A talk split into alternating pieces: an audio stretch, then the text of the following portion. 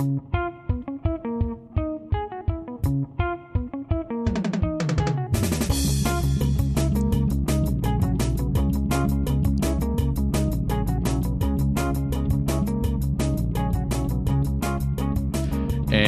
welcome back, everyone. It is episode 57 of Thirst and Goal. I've been across the table from me, Sanya to my right, and I am Franny. And uh, we are all donning our Lakers gear for the evening. And before we dive into our agenda for the show, we'd like to acknowledge the tragedy uh, that has befallen the sports world with the passing of Kobe Bryant his daughter Gianna, and the seven other individuals and family members that tragically lost their lives this past Sunday. Um, I mean, it was it was shocking. I mean, it was shocking. You know, I, am getting a little choked up even just uh, you know speaking about. It. I mean, I knew we'd talk about this on the podcast. Um, you know, it, it is Super Bowl week, um, and and this tragedy has it's overshadowed you know the huge game tomorrow. Um, ben, do you have anything to say there?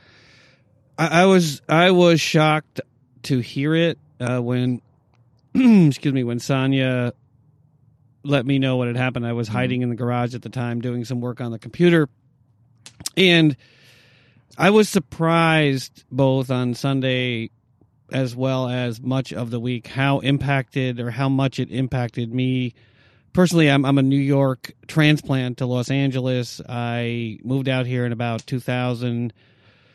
So I, I mean, I came out here at the height of of Kobe's prowess in Los Angeles, the the championship against the the Nets, the championship against the 76ers and the Pacers. And the Pacers. Um and it was just it was just he's just an amazing player, but more than more than just his play on the field, I think what impacted me was his work ethic. excuse me, his work ethic, and how much he put into the game, both personally and professionally. I mean, the stories everyone has a story about you know Kobe Bryant coming home from a long road trip, not playing particularly well on the final stretch of that road trip and instead of going home when the plane lands here in Los Angeles, he heads to the practice facility at three o'clock in the morning just to get his shot right, goes to bed at seven o'clock in the morning, gets up and somehow plays a game either that day or the following day. And those stories, everyone that I listened to this week had a story like that, yeah. or a story of a friend calling him to let him know that that they knew someone, they had a friend or a family member who was suffering in some way, and yeah. you know Kobe would go out of his way to make videos for people to send.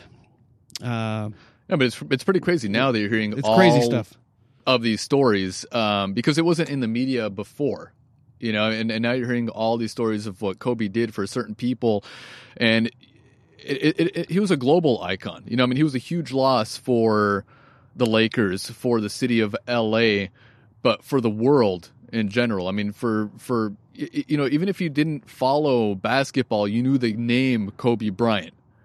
You know, and for me, I mean, it, it, it's I, I can't believe we're talking about this tonight because, I mean, to me as a Lakers fan, um, you know, obviously growing up growing up here in L.A. Um, you know, I was I was 12 years old when he came into the league, and I watched him for 20 years. He I was 32 when he retired. I mean, so I, you know, I watched this guy. He was in my living room for 20 years, and I can't believe I, he just to me he wasn't he wasn't human. He was huh. superhuman. I mean, he was a superhero. He is. He, he he was he was like a mythological being. You know, I mean, this this sort of this thing this doesn't happen to a legend like Kobe. Kobe was a walking legend. He was he was alive, and he was just he was a legend here in L.A. He was a legend globally. Yeah, no, uh, excuse me, I'm sorry for my voice. I'm getting a little a little bit choked up here. I I was just shocked. I mean, all of the games. Franny and I were talking actually before we got on the air tonight about the Suns game back in yeah. You know where he, I think he hit the. I believe it was in 2006 or 2007. Yeah, he hit the the tying he, hit the game buzzer tying, beater. Yeah, he, laid it up. It was high off the glass. You know, I was at the game and you were at the game, Ben, and we didn't even know each other at the time. Um, and, and what makes it so difficult with Kobe is he brought, I mean, he, he created memories for all of us, you know, just, just not only watching him play the game, but the memories that you created with the people that you watched in the living room while watching Yeah. him play. and he made You know? all the players around him better. Uh, you know those those early 2000s team. I mean, they were so. I mean, th- there were a lot of. I mean, I, I'm sure that people would have a different opinion, but there were so many players that came through there, especially during that that decade, that he took to a higher level. They played better with him than they played anywhere they had been and anywhere they went after that, uh, because it's hard not to play at 100 percent when Kobe is playing at 100 percent to the last second of the game, you know, whether they're whether they're down by 10 with a couple minutes to go or whether they got a big lead. I mean, it, his work ethic and his dedication to the game and his dedication to his life after the game is what I, I'm going to always remember Yeah. because it's it's it's a rare rare person that dedicates themselves 100% the way that he did professionally and personally to the game of basketball. Mhm. So Yeah, and we talked about it a few weeks ago too, Ben. We also talked about this, you know, off the podcast. Um, I can't remember which episode it was, but we were talking about our quote unquote, you know, man crushes.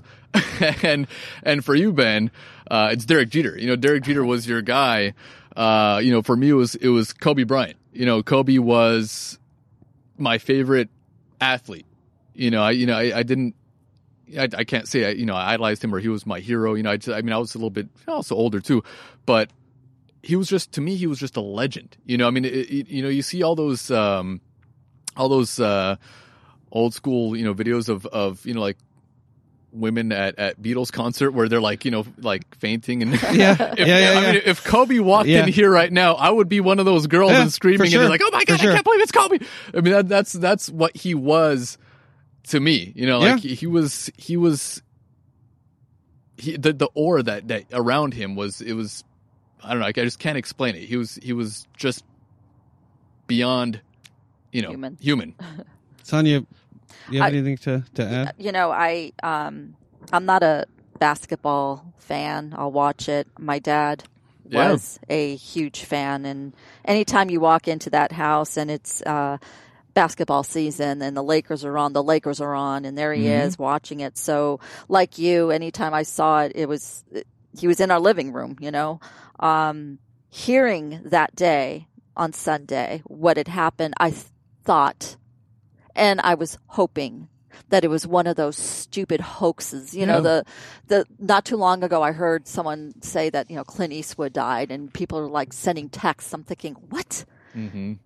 It was a hoax. And I thought, okay, this is a horrible, Didn't horrible hoax. Surreal.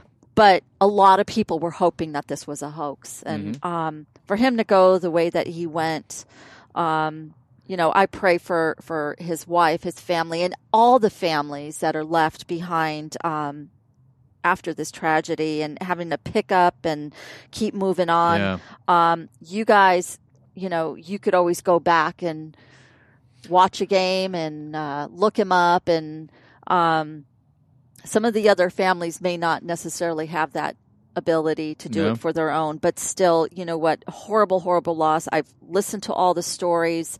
Um, I felt as if I knew him. I felt like Yeah. he was part of the family. because you created so many memories with right, him. right, know? exactly. Um, I mean, you know, just like you said, Ben, at the at the stadium, and I, and I was with with uh, with Sonia's brother. I was with you know, I was with Harvey at that day, and that was one of the most exciting days of my life, watching him play live. Um, you know, against the Suns. I mean, he he he put that team on his back. I mean, that that was one of the worst Lakers teams, but they had Kobe Bryant, and Yeah. Kobe Bryant. He, I mean, he played at MVP levels. He didn't win the MVP that year, but what he did that year to carry that team and and just in his 20 year career what he accomplished with the Lakers is is just amazing. I mean, you know, Jordan is an icon, but Yeah. Kobe was just different. You know, Kobe was just he connected with people in a way that other athletes just did not. And that's why it's such a loss, you know, globally. You know, not just here in LA, and it, it just it, it hurts, and it's just unbelievable that that we're talking about this right now. And even yesterday, watching the game, um, with the tribute and everything. I mean, it, it would just seem so so Surreal. surreal. You know, it's like I can't believe this is happening right now in honor of you know Kobe Bryant. Yeah, no, the night of the Grammys, and it, it Oh, just, yeah. it just, that whole day just had a it was a horrible the day. energy was was Yeah. Heavy heart, just a lot of sobbing, and um, Yeah, I mean, I, I mean, when when he retired, that last game when he threw up sixty, I got misty eyed. you know, it's like this is the last time I'm going to be able to watch this greatness, and he did it one last time for the fans here in LA, and he threw up sixty. You know, so many years and, and so many injuries, but he's just like, fuck, I'm going to do this one last time for you guys. And he threw up 60, and I got misty eyed then. And on Sunday, you know, I writing the, um, you know, on Instagram, you know, just to thank him. And I do thank him for all the memories. I mean, I, you know, I, I couldn't, I couldn't, I couldn't keep the tears in. That's for sure. Yeah, I mean it was it was something. Uh, I mean, you mentioned Derek Jeter. I mean, that's the feel. He hit a home run in his last at bat at Yankee Stadium, Mm-hmm. and it was like such the. You know, that's the only comparator I have. It's like this is exactly what you would expect Mm-hmm. of him. It's Exactly. exactly what you would expect of Kobe to put up sixty points Yeah. in a meaningless He just game willed his at way. the at the end of his career. And you could tell he was tired, Yeah. but it's like, fuck this, man. Mamba mentality. I'm going to do this for you guys. and he did it. And um, what an amazing career. You know, he, he he was he was a living legend, and now he'll be a legend in death as well. And and you know, it, it wasn't only Kobe on on the helicopter. I mean, you know, all all of the lives lost. I mean, it, it was just a huge tragedy that Horrible. day, and it's just something that you know you'll remember. You remember where you were when when certain people passed away, and and you know, I remember where I was when when he did all the great things, and I'll remember which where I was, awesome. Yeah. you know, when when I heard that news. I just can't believe it. But uh, you know what? You know, let's let's move up the shot uh, because we do have a shot in honor of Kobe. We do We do, do. have a do. shot uh, for the evening, and tonight we have uh, some purple and gold shots, and we have one black mamba shot. Uh, you know, for Kobe, it's it's it's dubbed the twenty forever shot, and uh, you know, Kobe will always be a legend for the Lakers and and for everybody, you know, globally. And you guys want Let's do to it. go ahead and, and Yeah. take? We have we have our pick. I mean, Well, every- every- we have the yellow shot. we every have- week we do a new shot. Franny concocts a new shot every single week. Typically, we do it uh, right after we get through the NFL news and before we really get into the the drinking portion of the show. But I I agree with Franny. I think it's appropriate to take this shot now. Uh, we have, uh, as Franny mentioned, we have a Black Mamba shot. You can look at, for that on Instagram and on Twitter. all five shots. We have uh, a purple shot as well and a yellow shot as Gold. well. A gold shot as well. I'm sorry. A gold shot as well with purple around the glass and yellow around the glass of the purple shot. So on the I'm rim. going to Yeah. take. So I'll take the uh, the black. You do the black Mamba. mamba, one. You want the orange Shot. one? I don't know what. Uh, That's that's rum in there, and There that's Yeah. all right. That's why I didn't take that one. I think it's primarily rum, one and right that's the problem. So, folks, uh, please All bear, right. bear with us if you don't hear any speaking for the next five minutes after we down That's these. right. All right. Hey, Uh, but cheers here's to this is uh, to Kobe. to Kobe. here's to Kobe and, the uh, families. To all the lives lost. Yep. To his daughter, and you you know, I, go. I just feel terrible for his wife Oh and my his other God. kids. I can't. Cheers, Here we guys. go. Cheers.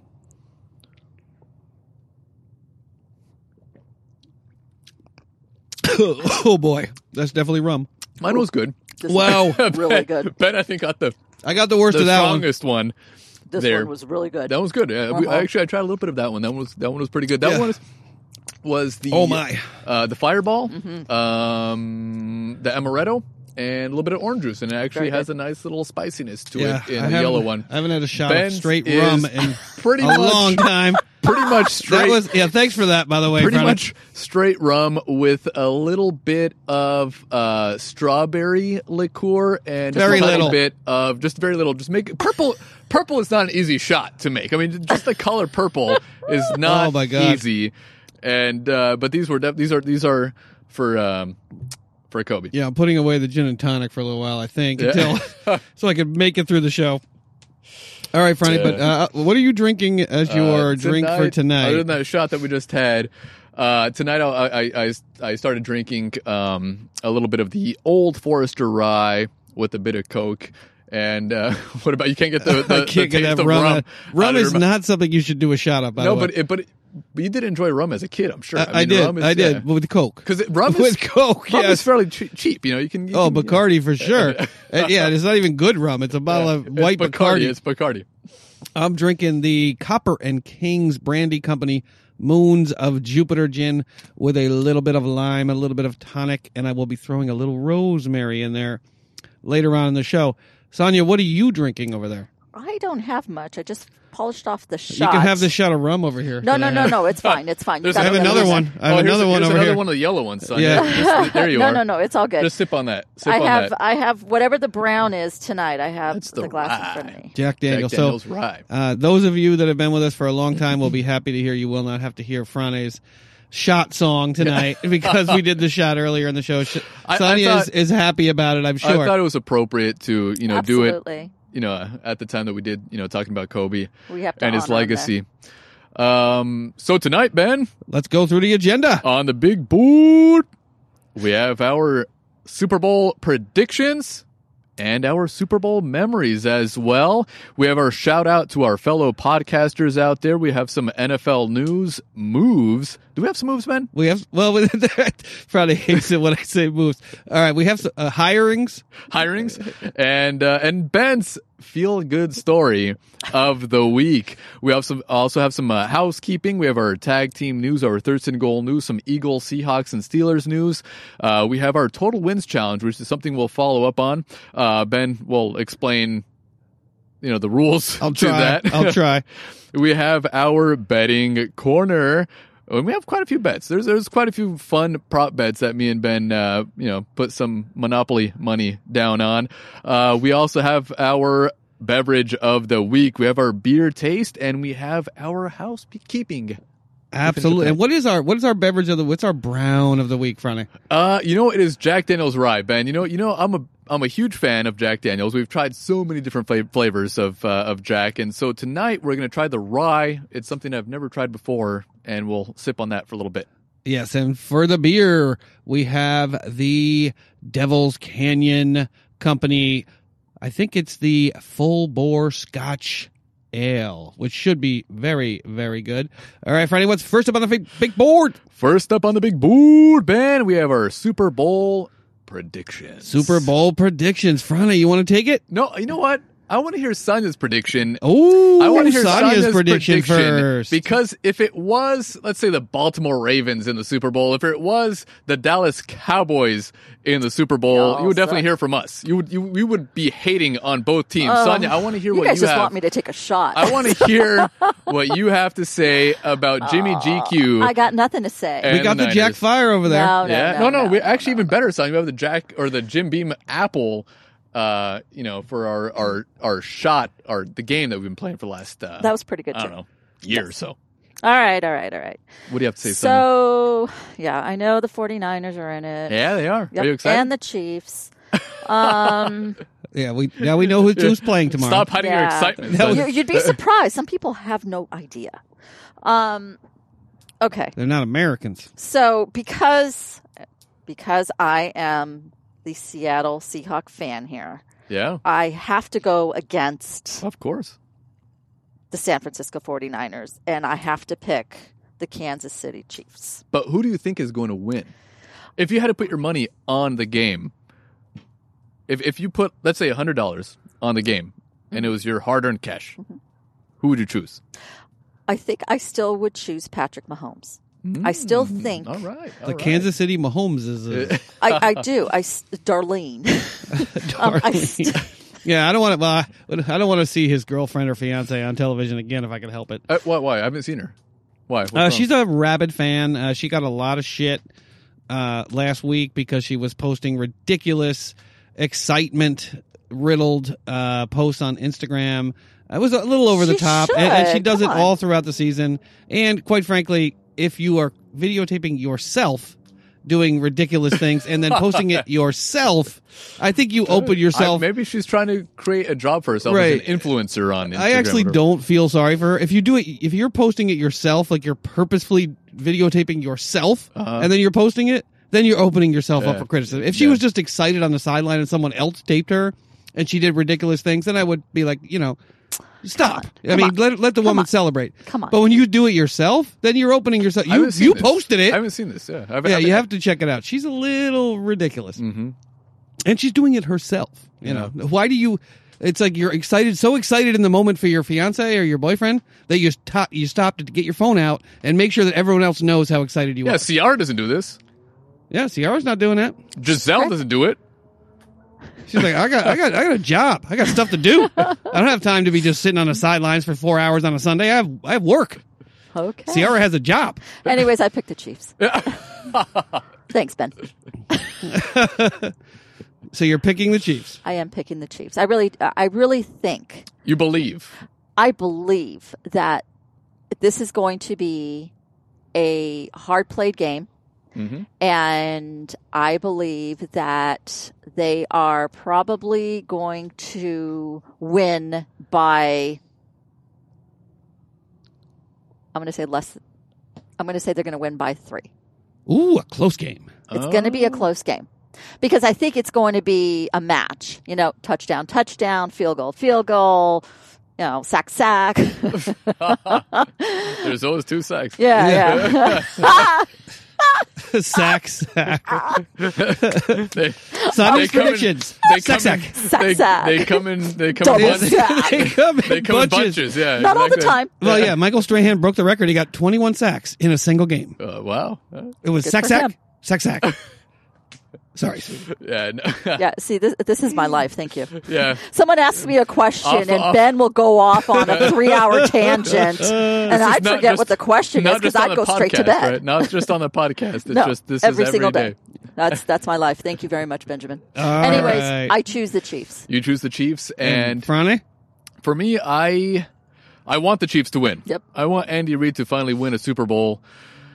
But I just think the 49ers will win this one. I mean, they I mean, the last two games, they've been so impressive. That front four, if they could keep Mahomes in check, which I believe they will, uh I think it's still being a close game. So, like you said, I think it's gonna be a close game, but I think that defense will win it for them. I think, uh, you know, Garoppolo has received a lot of flack for only throwing the ball eight times in the last game. But he I looks think- good doing it.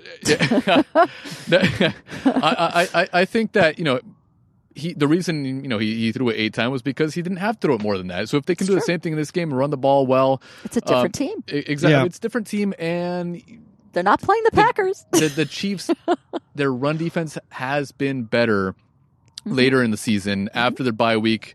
Um, you know they have been playing better, but I, I don't know. I mean, there's just something about this Niners team We'll see. uh, that. I, I, I, Well, what do you? Well, I mean, what do you think? I mean, in terms of the in terms of the the strategy of the game, what are your sort of keys to the game? Players, maybe you're watching. Well, I think the key to the game is is to keep uh, Mahomes bottled up. You know, you don't want him, you know, running loose in the backfield and, and, and throwing launching it downfield to you know Tyreek or or to uh, uh, Hardman, you know, down the field. Um, I, I don't I, I don't know. I, I just in my mind, like the last game, like the last game, I said I don't believe that Green Bay can win this game. I don't think that Kansas City can win this game either. I mean, as much as I want Andy Reid to win it, I just don't think they're a better team. The Niners are just a better team. Do you think that Mozart's going to have another? Is that his name? Mozart? No, I don't, I don't think so. I- I don't- I think- he's, he's not going to have the same sort of game. They're, they're, they're going to game plan against him, um, but he'll he'll still run the ball well. He'll still run it well. He won't have 200 and some yards. Yeah, but and, he'll- and- and he'll Chris still- Jones is on the other side of the ball this week. Yeah. for- yeah. What, what, what do you think, Ben? You know, I mean, I'm, I'm just like, Yeah, Well, Ben, what do you I'm, I'm trying to make a case for the for the for the Chiefs, but I, I, because I want Andy Reid to win. I mean, I think so they bad, can win. but- I mean, I think the Chiefs can win the they game. They have 49er jerseys uh, on underneath their Laker jerseys. you know, as I as I watched the, I mean, after we we covered the Minnesota game in the second round of the playoffs, we, we covered that Minnesota game, and I, I at the time I think I said I don't see anyone anywhere that plays football that could potentially beat this team. Mm-hmm. They are so strong Yeah, against front, the Vikings, against the Vikings, you were so impressed by them, and, and, and- in the following game as well. and, and the following game as well. But I didn't get to watch that Vikings game because I was at work that day. But then the following week, I mean, the way they rushed the ball, you know, the, the way that front four just, yeah, I this mean, is they- traditional. They, were all over uh, Rodgers. Yeah, and this game. is traditional football, right? I mean, it's it's it's they're building from the inside out. Uh, you know, Mostert, six of one, half dozen of a Mostert. What? They could put any any running back back there. Breida, Mostert, Coleman. It doesn't matter. If there's, I mean, it's a great story that Mostert, you know, was able to get cut by seven teams and he ended up on this team. This is typical Shanahan stuff. You know, Kyle Shanahan, Mike Shanahan. It doesn't matter what running back they throw back there. Believe me, if Mostert is lucky enough to leave that team and make some money, he will be. He will not be anywhere he'll have a good game. near as good as. but he he's not going to have you know over 200 yards rushing and you know four touchdowns. No. but he could get a touchdown or two in this Yeah. game. He could. I mean, if Yeah. the, the, the both of the lines, the defensive line for San Francisco, their front four, and their offensive line, uh, they just do everything exactly as it's game planned. The timing is precise. The, I mean, it's really, really, really about scheme and timing. Mhm. They don't do anything special. Uh, you know, you hear a lot of you know analysis of Yeah. their the way that they scheme this up and the, and the, and the way that they're doing unique stuff. They're not doing anything particularly unique. They just do it so well. They're so well coached. Uh, for me, the keys to the game are Oh, I have it Kansas written City. down for you. I didn't write it down. Yeah, well, I wrote down. I a- should probably write my thoughts down. Like I wrote you, down a couple things. Just a couple. Uh, Terrell Suggs for Kansas City. You know, it, it watch out for the veteran that's about to retire that Uh, needs I'm sure you know you that's hate him. looking I'm a. sure you I hate him. I Ben. hate him. I, I know. But he, you know, watch out for these guys that know Let what they're that Jim doing. Beam on the table. Watch out for these guys that really know what they're doing. These these veterans that were studs at one time. Be careful when you play them in a Super Bowl or in a big game like this. Suggs could have a huge game. Deebo Samuel for San Francisco. I mean, the way that they use him on the reverse, he's so dangerous, both in on special teams if you use him on special teams, but he's so dangerous on the reverse out of the backfield as well as down the field. Suggs could have a huge game. Uh, you know, what does Kansas City do? Does Kansas City stack the box to try to stop that running game of San Francisco? Do they stack the box or do they drop more coverage guys? Do they do they play a third linebacker? Do they drop guys out into coverage Yeah, to try sure. to stop? Exactly. I'm not. I'm not sure how much they respect Garoppolo, and, and Garoppolo has taken a lot of flack uh, since last week. I mean, you know, it, it's it's the way the game played out. I mean, he only had to throw the ball eight times, but if when he needs to throw the ball, he's very accurate with the ball down the field. So I'm, Yeah, I'm, he not, I'm, is. not, I'm not sure what Andy Reid is going to do in that respect. Yeah, and, I, and I'm really curious to see whether they whether they commit to rushing. I mean, with Here- Chris here- here's a shot, Oh. just only because I expect you to say something negative about Suggs or Well, I mean, Terrell Suggs was, you know, he was he was a dirty player with when he was with Baltimore against the Steelers. I mean, there's no doubt about that. Uh, you know, he wasn't as clean a player as he could have been. But but in this game, I am rooting for him because he plays for Kansas oh, you're City. rooting for him. He plays for Kansas City. I have to root for him. Uh, but you know, another thing, Casey. But but to your point, Franny, about about Mahomes and Sonya, your point about Mahomes, those receivers are dangerous. Yeah, they are. Yeah, they They've got Mecole Hardman. They've got Tyreek Hill. They've got Demarcus Robinson. They've got. I forgot about him. I mean, I knew he was in there, but I forgot his name. They've got Sammy Watkins. They have two rookie studs on that team, and they have Tyreek But I hear LeSean and, McCoy might not play. well, I mean, I wh- get- when was the last time? That he- breaks my heart too. When was the right last time he did play? I know, but it breaks my heart. I, w- I mean, if, if if if they do win the game, But Williams I would love to see him on the field. but Williams is your younger guy. I know. Uh, but but those receivers, I mean, it's going to be hard for any team to cover those receivers, and I don't know that the the San Francisco's defensive backs can cover all of those receivers. I know they're going to be playing a cover three zone most of the game. There's no way that Shanahan is going to give up on that. But Sherman can't run with Robinson, and he can't run with Hill. So how are they going to scheme that up And to keep all four? I mean, if those four guys are on the are on the field, if Shanahan, you know, pulls a rope a dope and he decides he's not going to run the game, or um, uh, if he continues to rush four over and over and over again, and those four receivers are out there in coverage or, or out there, it, it could be tough. It could be tough.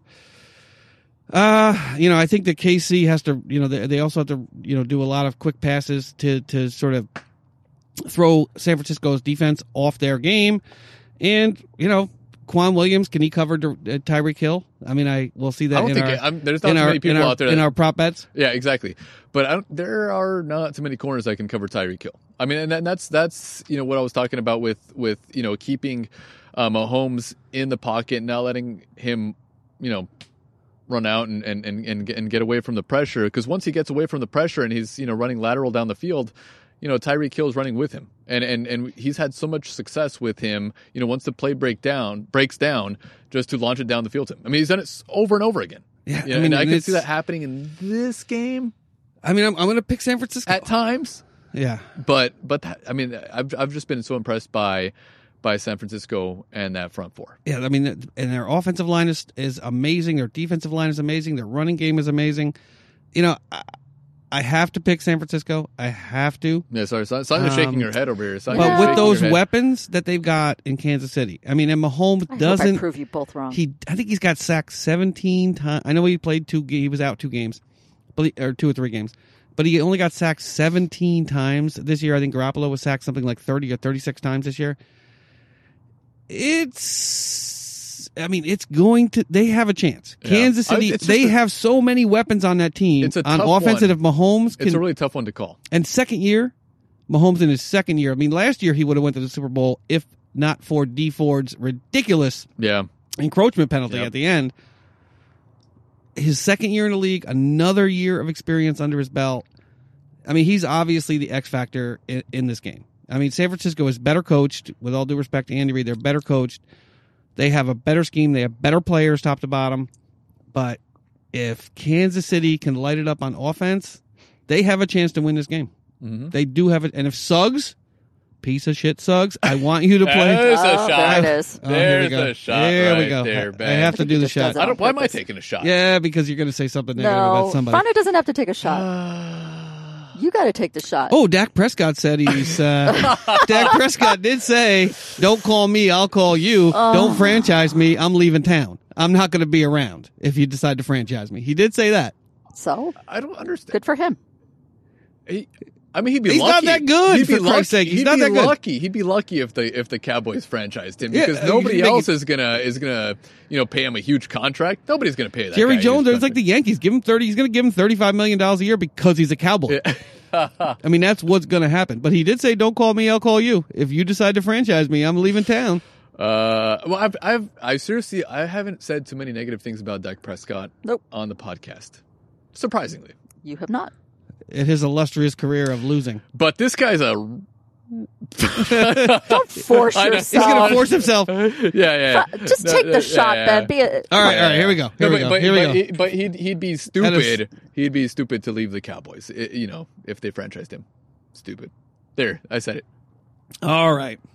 Yeah, so Sonia, Yes. Chiefs, Frane, Niners. Ben, I'm, I'm sorry. I'm also sorry, Niners. Sonia. no, you're not. I've just I've just been really impressed. But if the Chiefs win, it's going to be by a bunch. I've just been you know really No. impressed by uh, the Niners and the way they've played not only the entire season but these last two games and and uh, you know for the Who Chiefs they play the last two games? well, they played the Vikings and they played the Packers. And they crushed them both. They crushed them both. Whereas you know the Chiefs they started slow. I mean the Texans they were down twenty four nothing against Tennessee. They were down ten nothing. If they do the same thing against the Niners, if they're down you know ten nothing or fourteen nothing, I don't think they're coming back because this defense is a little different from you know Tennessee or the Texans. I mean I don't I don't see them coming back against the Niners if they go down early in this game. I think it's game over. Yeah, I mean the Texans defense is you know they're pretty good, but this Niners defense is lights out on you know all the way around from the front line all the way through the secondary and the linebacker core. You know they have a little bit of a weakness in their linebackers, but it it, it is an amazing defense, as good as I've seen in a long time with Nick Bosa back there, and Armstead and Dee Ford and the rest of those guys. It is intense. Yeah, yeah. All right, Fronty, are we done talking about the Super Bowl predictions and I think picks? so, Ben. So you got the Niners. I I, got the Niners. Sonia has the Chiefs. That's not surprising. Yeah, exactly. She's a, a Seahawks fan. and next up on the big board, Ben, we have our Super Bowl memories. All right, hold tight, everybody. We'll be right back with a little bit of Super Bowl memory lane.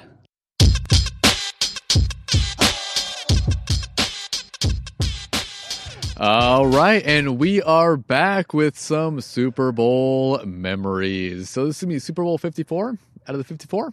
Yeah, can you believe we're What already are- at fifty-four? I mean, can you believe it's already the Super Bowl? I can't believe it. And, and and this is supposed to be a happy time, right? This is supposed to be a happy time. We're all looking forward to a good game, regardless. This week has Of been a little who different. This week has been a little different. And Yeah. the three of us are very, very lucky that now that 2017 has passed, we all have at Yeah. least one Super Bowl victory. I mean, Yeah, it took a while. I do have six. The Steelers do have six. It took a while for the Eagles to get one, but every team in the NFC East finally does have a Super Bowl. It took a while, but we got there. but I do have some clips from from our various Super Bowls. So who would you like to start out with? The Eagles, the Seahawks, or the Steelers? Ah, I don't know. Is, Go ahead, Ben. Go ahead. I, I know don't where you're care. going. I personally surprise don't care. Surprise Uh, I us, know where you're going with Surprise this. us. All right. Well, the Eagles is sooner in time, so let's go with that. This is an unbelievable call. This is like going for the onside kick against Peyton Manning because you don't want him to get the ball too many times. You don't think you can hold him out. And here we go. This could decide the game. Fourth down. Fourth and goal. Uh-oh. And they're going to snap it, and it's Trey Burton who throws caught. Ah. Foles, Ah. touchdown. Oh man, I remember that And that was fourth do you down. like it was just yesterday, Ben. I mean, I, I remember, I remember, because I watched the game What with a you. play call by And Doug Pederson. I remember yelling, "Foles is open! Foles is open!" because I knew it was like the exact same play that the Patriots ran earlier in the Yeah, game yeah, where yeah. Brady didn't catch it, but Foles rolled out and he was by himself. Yeah, that's that's that's Elliott for the that's a great memory. Don't get me wrong, um, but that that Graham strip sack against uh, Brady that that to me that's the biggest play in the Super Bowl for me because that basically ended it. I mean, it, it, it was it was almost done at that point. Are you talking about this? Oh, oh, he's got more. Brady gets hit. Ah. The ball is out. And Philadelphia has it. York Giants back in the day taking an outside pass rusher in Brandon Graham and putting him inside against the guard Shaq Mason pays huge dividends with the first sack fumble of the game. No question, that ball is out. I don't remember the background music being in the original, but No, I got the more dramatic one for you because I was- knew that you It loved was- that play. it- it- that that that for the Eagles, that is the biggest play in franchise history. oh, Uh, I remember when that as happened. I lost my shit at your Uh, house. yeah, I, I, but not only, but, but like there was like people like houses, you know, like uh, across the street that were like screaming and cheering. I was like, I almost who are didn't these believe it. people? Who are these people? But yeah, that that that is my Super Bowl memory. I mean, that that definitely. I mean, that's that's the Eagles. You know, only you know Super Bowl. They did win NFL championships, but that was their only Super Bowl. And so yeah, for me, that is my memory. I mean, there are others. Uh, when I'm pointing at Sonya because there was a huge play on the goal line But that, that happened was also. so yeah, yeah. intense. I mean, that was such an intense Yeah. moment Yeah. when it happened on because I almost didn't I mean, when, believe when that something like that could happen to when Tom Brady. Gronkowski scored that touchdown, they took the lead. I mean, I was almost in tears. I mean, I was like, "Fuck, these motherfuckers are going to come back again, just like they did the year before against Atlanta." But it didn't happen. It didn't happen. It was the Eagles' year, and uh, yeah, I mean, a- a- as an Eagles fan, that's like, you know, tops yeah, right I, there I as didn't far even as think that strip sack was possible. It, it's- I mean, when I when, I mean to Tom Brady and that scheme, as, as smart as he is, when it happened, I thought, oh my god, this Yeah. game is over. This Yeah. game is finally over because we were nervous throughout the entirety yeah, of all I don't- three I don't quarters know. and most of the fourth quarter. I don't know how many times I watched that game. I, was- I, I, it's probably 20 times. I mean, you know, I, I was recording. I've watched it so many times and so many replays. Um, you know, as an Eagles fan, um, yeah, I, I, I mean, I didn't, I, I didn't know whether to laugh, whether to cry. You know, when they won. I, think mean, I was, I was just, I, I, I, I just didn't know. I mean, that, that for me, that, that, that, that was like the pinnacle of uh, my Eagles fandom, right there. That, that, that was amazing. Oh yeah, and we should tell our uh, new listeners or there's folks out there that are with us for the first time. Sonia is a huge Seahawks fan. I am a huge Steeler Ben- fan, as you might Ben have guessed. is the, is the Steelers fan. Frane is a And huge Eagles fan. Frane. Is a huge. did I just say Frane? yeah, Frane. I, was just, I feel weird saying my own name. Uh, so we have our own teams, and next we will move on to another team with a lone Super Bowl. Could have been two. Manning gets hit. Ball up for grabs. Picked Oh off God. by Smith. Malcolm Smith. All alone. No flags. Touchdown, Seattle. Oh my god. Huge interception against the Broncos in that game. Run back for a touchdown early on in that game. Sonia, what say you about that play? I, I got nothing. I mean, it, I just, uh, you know, listening to this, uh, anytime I hear touchdown Seahawks, I, I just get giddy. There was a lot of touchdowns in that game for the Seahawks. I know. though. There- you know there's- what? A, a lot of people said it was probably one of the most boring. I know, hard to find highlights from this It's particular game. boring. It, it- It was boring, It, was but not boring, boring for a lot of to people. the fan Yeah. because Just like when Denver, you oh, know, Oh. you know, beat the Panthers. I mean, it was it was it was over pretty quickly. Yeah. But for Denver fans, I'm I'm, I'm sure that you know, absolutely they it's loved exciting. it. You know, and for the Seahawks, I, w- I watched that game with you guys as Yeah. well. It was over Yeah. pretty quickly, Yeah, but we were safety in the first play of the game. Yeah. I know Yeah. that was it was. and I, I don't think I even like. I remember I got here a little bit late for that one, and it was like you you missed that. Yeah, Is it- that yeah. was that was. I mean, it was that game was a a wash. But we have one more play from that game. Oh yeah. Return for 58 yards in his one regular season game against his former team, the Vikings, and they just pop it up. Good kick by Prater on a hop. It's Harvin, but now he takes off, and Percy Harvin Wow. gets free. That's right. Percy Harvin inside the 30. He's going to go. Percy Touchdown, Harvin. Seattle. I love those words. I mean, you just beat the piss I know, uh, but out of the Broncos. we did, we did. It's just Mhm. you know, Peyton Manning. I mean, Peyton Manning. I mean, it was game. ugly. I mean, it was an ugly game. It was great, as Franny said. It was great if you're a Seahawk fan Yep. to watch your team just completely blow out your opponent in the Super Bowl. You know you're going to win the Yeah. game, and that's got to feel good. yep. But for the other, you know, hundred or so million people that are watching it, not as much fun. I know. And to spare you, Sonia, I did not Thank get you. the clip Please of don't. Marshawn Lynch I- not getting the ball at the one And yard that- line. Please that don't. is another Super Bowl memory. That is something that I That- also will never forget. But that's the problem is you just played a clip and I had to really think back to that game. I don't remember that game at all. What I remember is the last play of the Super Bowl between us and the Patriots and that one hurts. So it almost canceled out my happiness for the one prior. So please don't play it if you have it. And please don't play the one where you beat us. I don't Here- have it. I and don't here have it comes. But I've never been in that kind of an environment before. Franny was here at our house as well. I've never been in that type of situation before. When that I, ball, I, I think I've watched every Super Bowl with Ben since um, The- maybe the- Steelers and the Packers. No, the, the the Steelers and the Cardinals. oh, the Cardinals, Yeah, Arizona. and and it was absolute silence. Yep. oh, Uh, and he threw the ball. It was interception, intercepted, and literally all the people that were in our house just got up.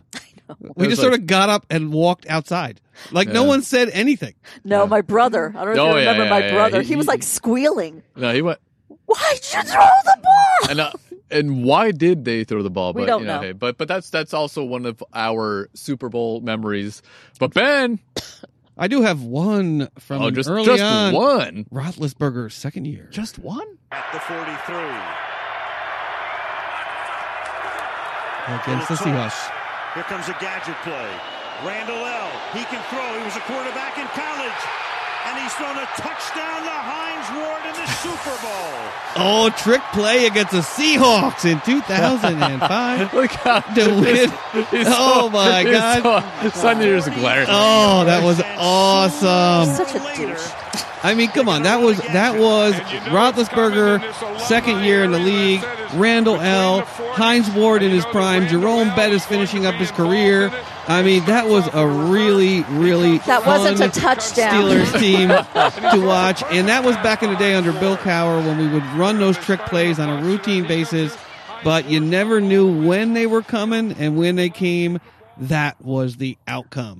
Yeah, That was, I mean, that, but that was a much, that was a close game. I mean, it was not. And it was the blowout. Hasselbeck. It was Hasselbeck Yeah, it was Hasselbeck. days, Yeah. man. Yeah, I mean, Yeah. that was a that was a much closer game. That was a game when I lost all respect that I ever had for Mike Holmgren when he blamed the referees for his, his loss in the game during his post game press how conference. many and how many coaches have done that since? I don't I don't know that there's ever been a coach other than Mike Holmgren who stood up at the podium at the end of a Super Bowl loss and blamed the loss on someone else. I don't. I think that was a first. The loss, yes. yeah, but I mean those those are our teams, but- people. Uh, it's hard to win the game. But also, what what about just memories from Super Bowls past Well, I have one. that, I have you one. remember? Well, I have one more just Oh, for for. uh I think this is the first one, one? that Franny and I watched. Oh, okay. I'll leave the room. Miller slot left. Washington outside left. Roethlisberger has time. Throws to the back of the end zone, and it is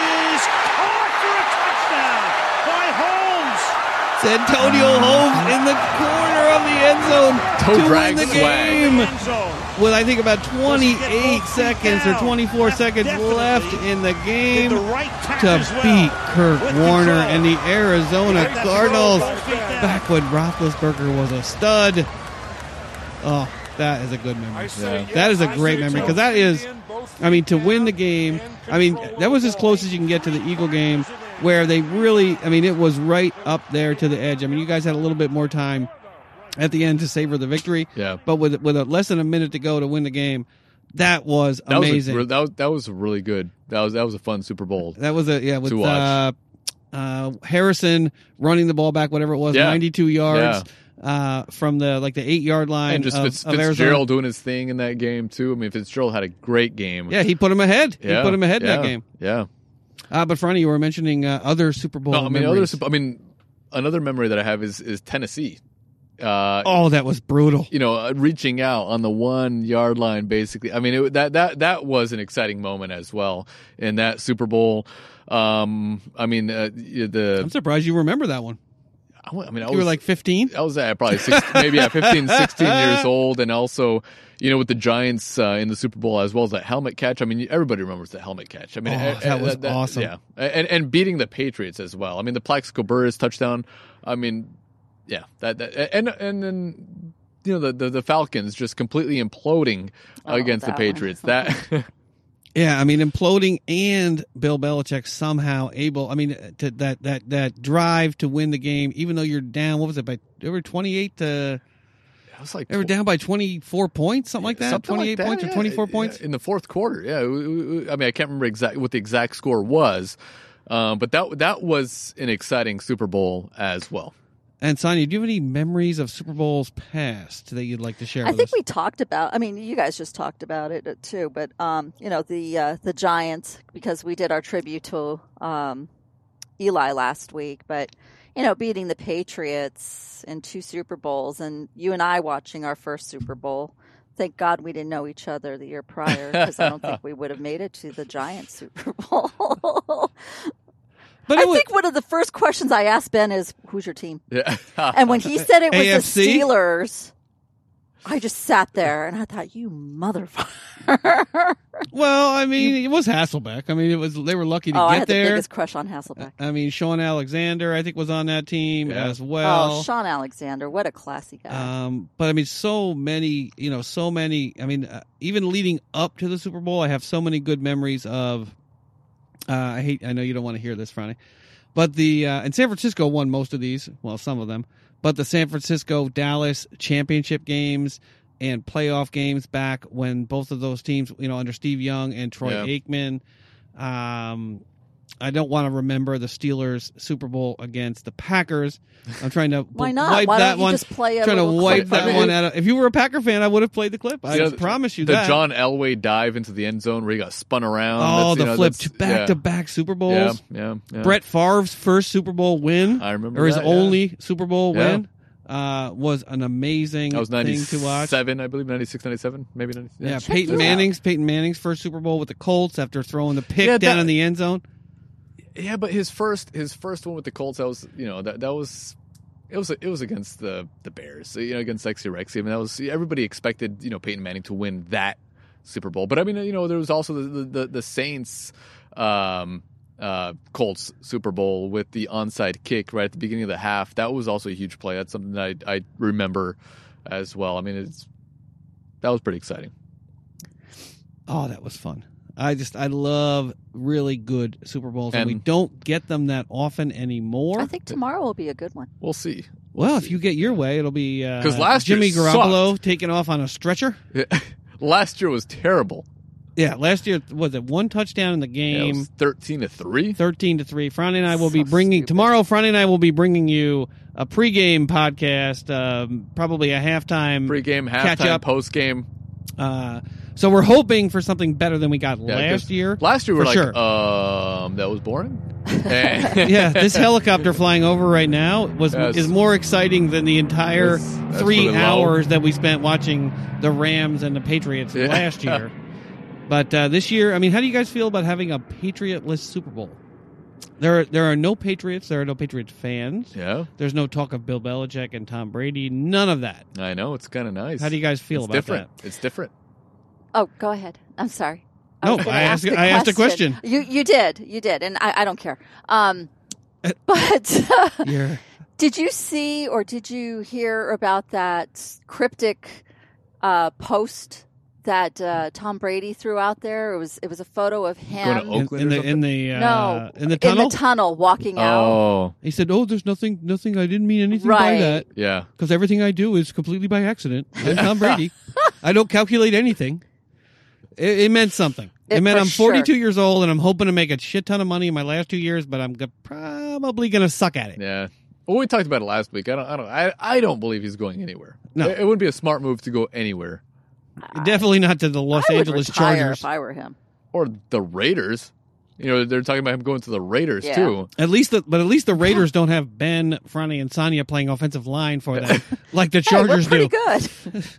And that's about as good as the Chargers' offensive line is. Oh, All right, Franny, what's next up on the big board? Next up on the big board, Ben, is a shout out to our fellow podcasters. All right, we have a little bit of a promo for the New York Jets podcast. Hold tight, everybody. Check out NY Jets Fans Podcast for all your weekly Jets and NFL news, game previews, and reviews for all Jets games. Join hosts Davin, Sharman, and Chris weekly for all things Jets, NFL, and some laughs also. Find us everywhere you get your podcasts. NY Jets Fans Podcast, where Jets and NFL fans come for all things football. All right, folks, that is the New York Jets fans podcast. This show is hosted by Devin, Chris, and Charmin. They talk about all updates to the New York Jets as well as the NFL in general. These guys are awesome. They're fun. They're knowledgeable. They put in a ton, a ton of research. They do a really, really great job. You can find them on Apple Podcast. Look for a link in the show notes, or you can find them on Twitter at Jets Fans Podcast. These J guys, E T S. Jets, Jets, Jets. That's right, Ben. That's These- right. And you were really high on the Jets this year. I, you know, it's hard. I mean, it's it's it's hard not to root for the Jets. I mean, growing up, growing up in New York, I mean, the Jets were not the most popular team in the state. It was always the Giants, the Giants, the Giants. And when I was a kid, they were the only team that really had a lot of success until Mark Sanchez took him to the championship game A- a two couple- years in a, row. I think, years or- in a row, yeah. Um, but it, I mean, the Jets are. But since then, it's it's it hasn't been that promising. Uh, It hasn't, the Jets. and I, mean, was high on him this year with Yeah. And, and Gase. I was I had I had hopes for him and Le'Veon Bell and and, and uh, Robbie Anderson. I mean, they had a and a pretty good defense. So I mean, I thought they had you know some hope this year. But uh, I mean, obviously, But if you do want a up in flames. podcast, if you do want a podcast, listen to these guys are the guys. oh yeah, they're awesome. I mean, they are. They really are awesome. to. Charmin. Nico, where's Nico at? I'm Yeah. sure Nico loves to to these guys. I mean, they. re- I mean, they are. They are really good. I mean, they are really, really good. All right, Friday. What's next up on the big board? Next up on the big board, Ben, is our NFL news, possibly some moves and Ben's. Do you have a feel good story? I do. I do. All right, we'll feel good. All right, we'll feel good in a minute.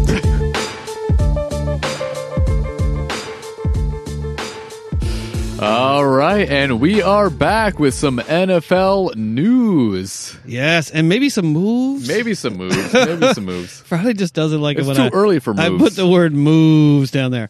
Uh, so we'll try to get through this as quickly as possible, folks. Uh, so we have Tom Brady. Sonny, you mentioned this. we have to talk about Tom Brady. Tom Brady, apparently, according to Jason La of CBS Sports, will take a methodical approach to his impending free agency.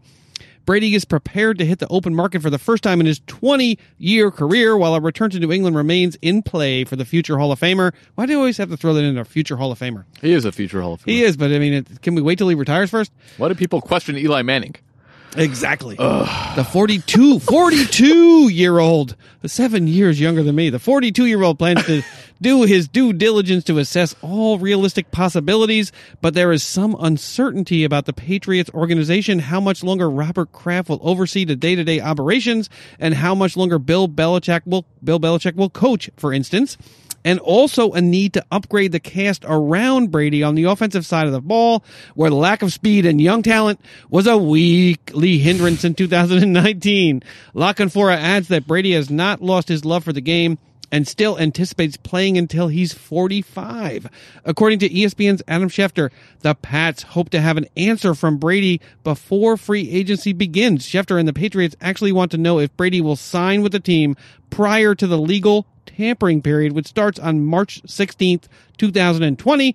This week, New England Patriots owner Robert Kraft told TMZ Sports that the team plans to bring back quarterback Tom Brady in 2020. What say you about the Brady drama, Frane? I mean, why would he leave? Seriously, I don't. I don't think he's going anywhere. I mean, it's great to talk about, but I don't see this guy leaving New England. He, I mean, his his his best chance to win a Super Bowl is with the New England Patriots. Not going to the Chargers, not going to Oakland. Staying with the Patriots is his best option for success. And and and Sonia, we haven't heard a lot from you on this podcast tonight. What do you think? She thinks I like you not hearing from me on the podcast. I mean, Ben actually has a recording tonight, so I, yeah. I see that, but you see all my little uh, Yeah, squiggles. there's are, not are too many really, squiggles yeah, not there too from many you. Squiggles from just breathing. No, he should stay put. And if he's going to retire, retire. If he's not going to retire, then play. Stop this. You know, No, I I think. his- I mean, if, if like you said, uh, uh, I mean, if retire, I think he'd have a good life after retirement. Absolutely. Anyways, I mean, he, he's he's accomplished so much. I mean, he's six Super Bowls Absolutely. in you know an 20 years? basically an eighteen year Yeah. span. There, I mean, you can't do any better than that. And but if you're going to stay in the league, you stay with the Patriots. I mean, what do you what do you think, Ben? I, I just don't see where he could possibly go. Yeah. I mean, I know they're talking about Tampa. I know they're talking about Los Angeles Chargers. I know they're talking about the, the Raiders. Chiefs. I know they're talking about even the, even the Colts. Yeah, I know. Um, but how are any of those situations better than the situation that he's in? No. The Colts have an abysmal ownership group, or are gonna they're gonna tell you they're gonna spend money, and they're still gonna start 2020 in September, 65 million dollars under the cap. The Tampa Bay Buccaneers are the Tampa Bay Buccaneers. The Chargers have no offensive line to speak of. I just don't see. I agree with Ronnie a thousand percent. I don't know where he could go, where he's going to get the kind of support, coaching, and you know he had a down year on offense with the cast they Yeah, had. But how, where else is he going to find that level of support, that level of coaching, and that level of understanding of the offense? I just I agree with Ronnie Mm-hmm. a thousand percent. That's just but who's making a big deal out of this? Is it him or is it? He's trying the to dr- he's trying to drum up Yeah. a little bit of. He's trying to. I mean, he wouldn't have posted that that that stuff on Instagram or that photo on Instagram if he wasn't trying to drum a little bit of drama up about. Maybe we what he need to might do. zoom in on the photo and see what stadium it is, huh? Huh? Huh? Just kidding. It's- it's- I mean, and I think the I'm trying to Patriots- think. I'm trying to think back to the picture now. Who And was- I think the Patriots are well within their rights to expect some kind of an answer before the 16th. Yeah. Uh, you know, he's he's you know he while he may not make as much money as say a Russell Wilson, you know Russell Wilson also doesn't have an entire wing of the stadium and the facility dedicated to whatever Ciara is working on in her personal life and her professional life. I mean, he's got a whole TB12 wing in Foxborough where he makes plenty of money, you know, over and above what he makes on his salary. They've essentially, you know, turned the Patriots into the New England Patriots slash TB12 organization just for him. So he's doing okay. Yeah. Uh, just a bit. Just a bit. All right, next up, Drew Brees to retire. No. What say you, Ronnie? This is an in, this is an interesting story because he's starting to whine a little bit. Mr. Drew Brees, New Orleans Saints general manager Mickey Loomis said this week that the team wants 41, 41 year old quarterback Drew Brees to return for the 2020 season, but Brees is not rushing into making a decision on his future, according to Josh Alper of ProFootballTalk.com. They have three quarterbacks on that roster, all of which are free agents. Brees said this week that he would be willing, willing to give up some snaps to Taysom Hill if they were able to bring both of the quarterbacks back onto the roster next year. But 41 years old, Brees clearly Yeah, but- isn't going to win a Super Bowl with the Saints. He never. What do you I mean, think- he, he won one with the Saints already. I mean, yeah, when he was in his young 30s. Whatever. I mean, he, he could still Whatever. he could still win one. I mean, you know, if they put a good defense together and they have a good running game there, um, I mean, I, I think he's still good enough to, um, you know, to go out there and, and, and, and maybe not play at the same levels that he was maybe two or three years ago, but. Um, yeah, I don't, I don't, I don't see him retiring. I would give him one more year. I mean, you know, Bridgewater played amazing in those five games that he did. Taysom Hill is more of a trick sort of plays kind of guy. I mean, I don't, I don't see that guy going out there and chucking the ball down the field more than you know five times a game, which is pretty much what he does, or just you know runs the ball on a wildcat. Um, so I don't, I don't I don't see him making much of a difference uh, for the Saints or with any other team. Um, but I would definitely if if if I'm Drew Brees, I'm staying with the Saints for one more year if they want to give him a chance. He's still good enough. I don't disagree. I don't disagree. I, I just it, it seems like it it puts the Saints in a little bit of a tough spot. They have three quarterbacks they've got to sign I know. I uh, to that team, and they're all free agents. Do you think they'll bring back Brees and Hill, Brees and Bridgewater, or Bridgewater and I don't I don't know. who- Brees? I mean, They got to bring two you, of them do you back, think right? there's a team out there that would be willing to sign Bridgewater? Yeah. Because I don't think there's any team out there that would be willing to sign Hill. No, no, no. Hill- Hill I think hasn't done Bridgewater has some suitors. Maybe. I mean, it, it, it's it's it, really depends on if there's a team that's willing to bring him on board. Then it it might be Brees and Hill, but I don't see any team, you know, going out on a limb and signing Hill. No, No, not for a Not- ton of money. no, not for any money. Uh, He's, he's very Tebow esque. Uh, his- even Tebow, I think, was better, and Tebow was not that great. I, hot I'm take. serious. I'm, I'm not. I mean, he, he he's he's he could be a running back. Yeah, I should have You know? got, I should have got that play for Sonya. The, the Tim Tebow beating the Steelers in the playoffs. Yeah. I, I should have got that play for you because I'll never forget that.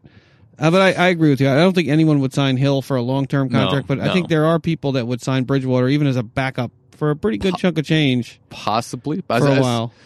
I'm not sure how much he's making right now with the Saints. Uh, it's not that. I mean, 15, 18 million. I don't don't quote me on that, but I think it's it's it's it's it's up there. But Yeah. it's not starter money. Mhm. But and, but he also said he wants to return to the Saints. So it could be Brees, Bridgewater, and Taysom Hill is out. I, Somewhere I, I would looking for a expect job. Taysom Hill to be the odd man out in that situation. Sonny, what say you about Drew Brees potentially retiring? I think he will. You think he's going to retire? I do. really? will.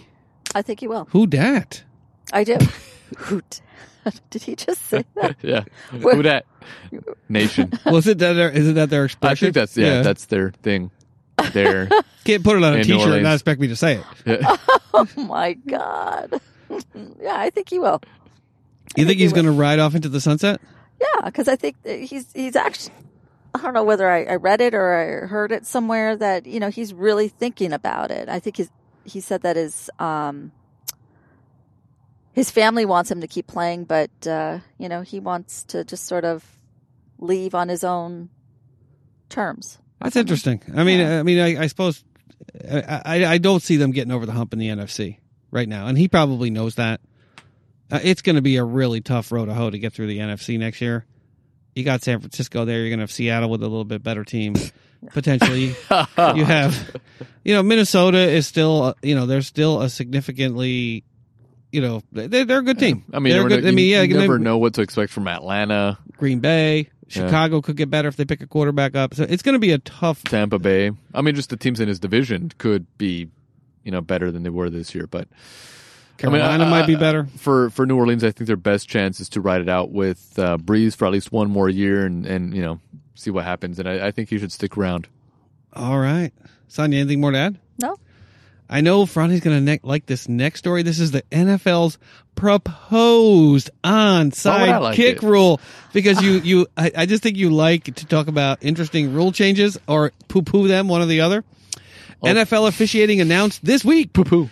that the NFL will experiment with two rule changes during the Pro Bowl, which they did, including one that could be an alternative to the onside kick. Instead of a team electing to kick an onside kick, they can now choose an option that brings the ball to their own 25 yard line.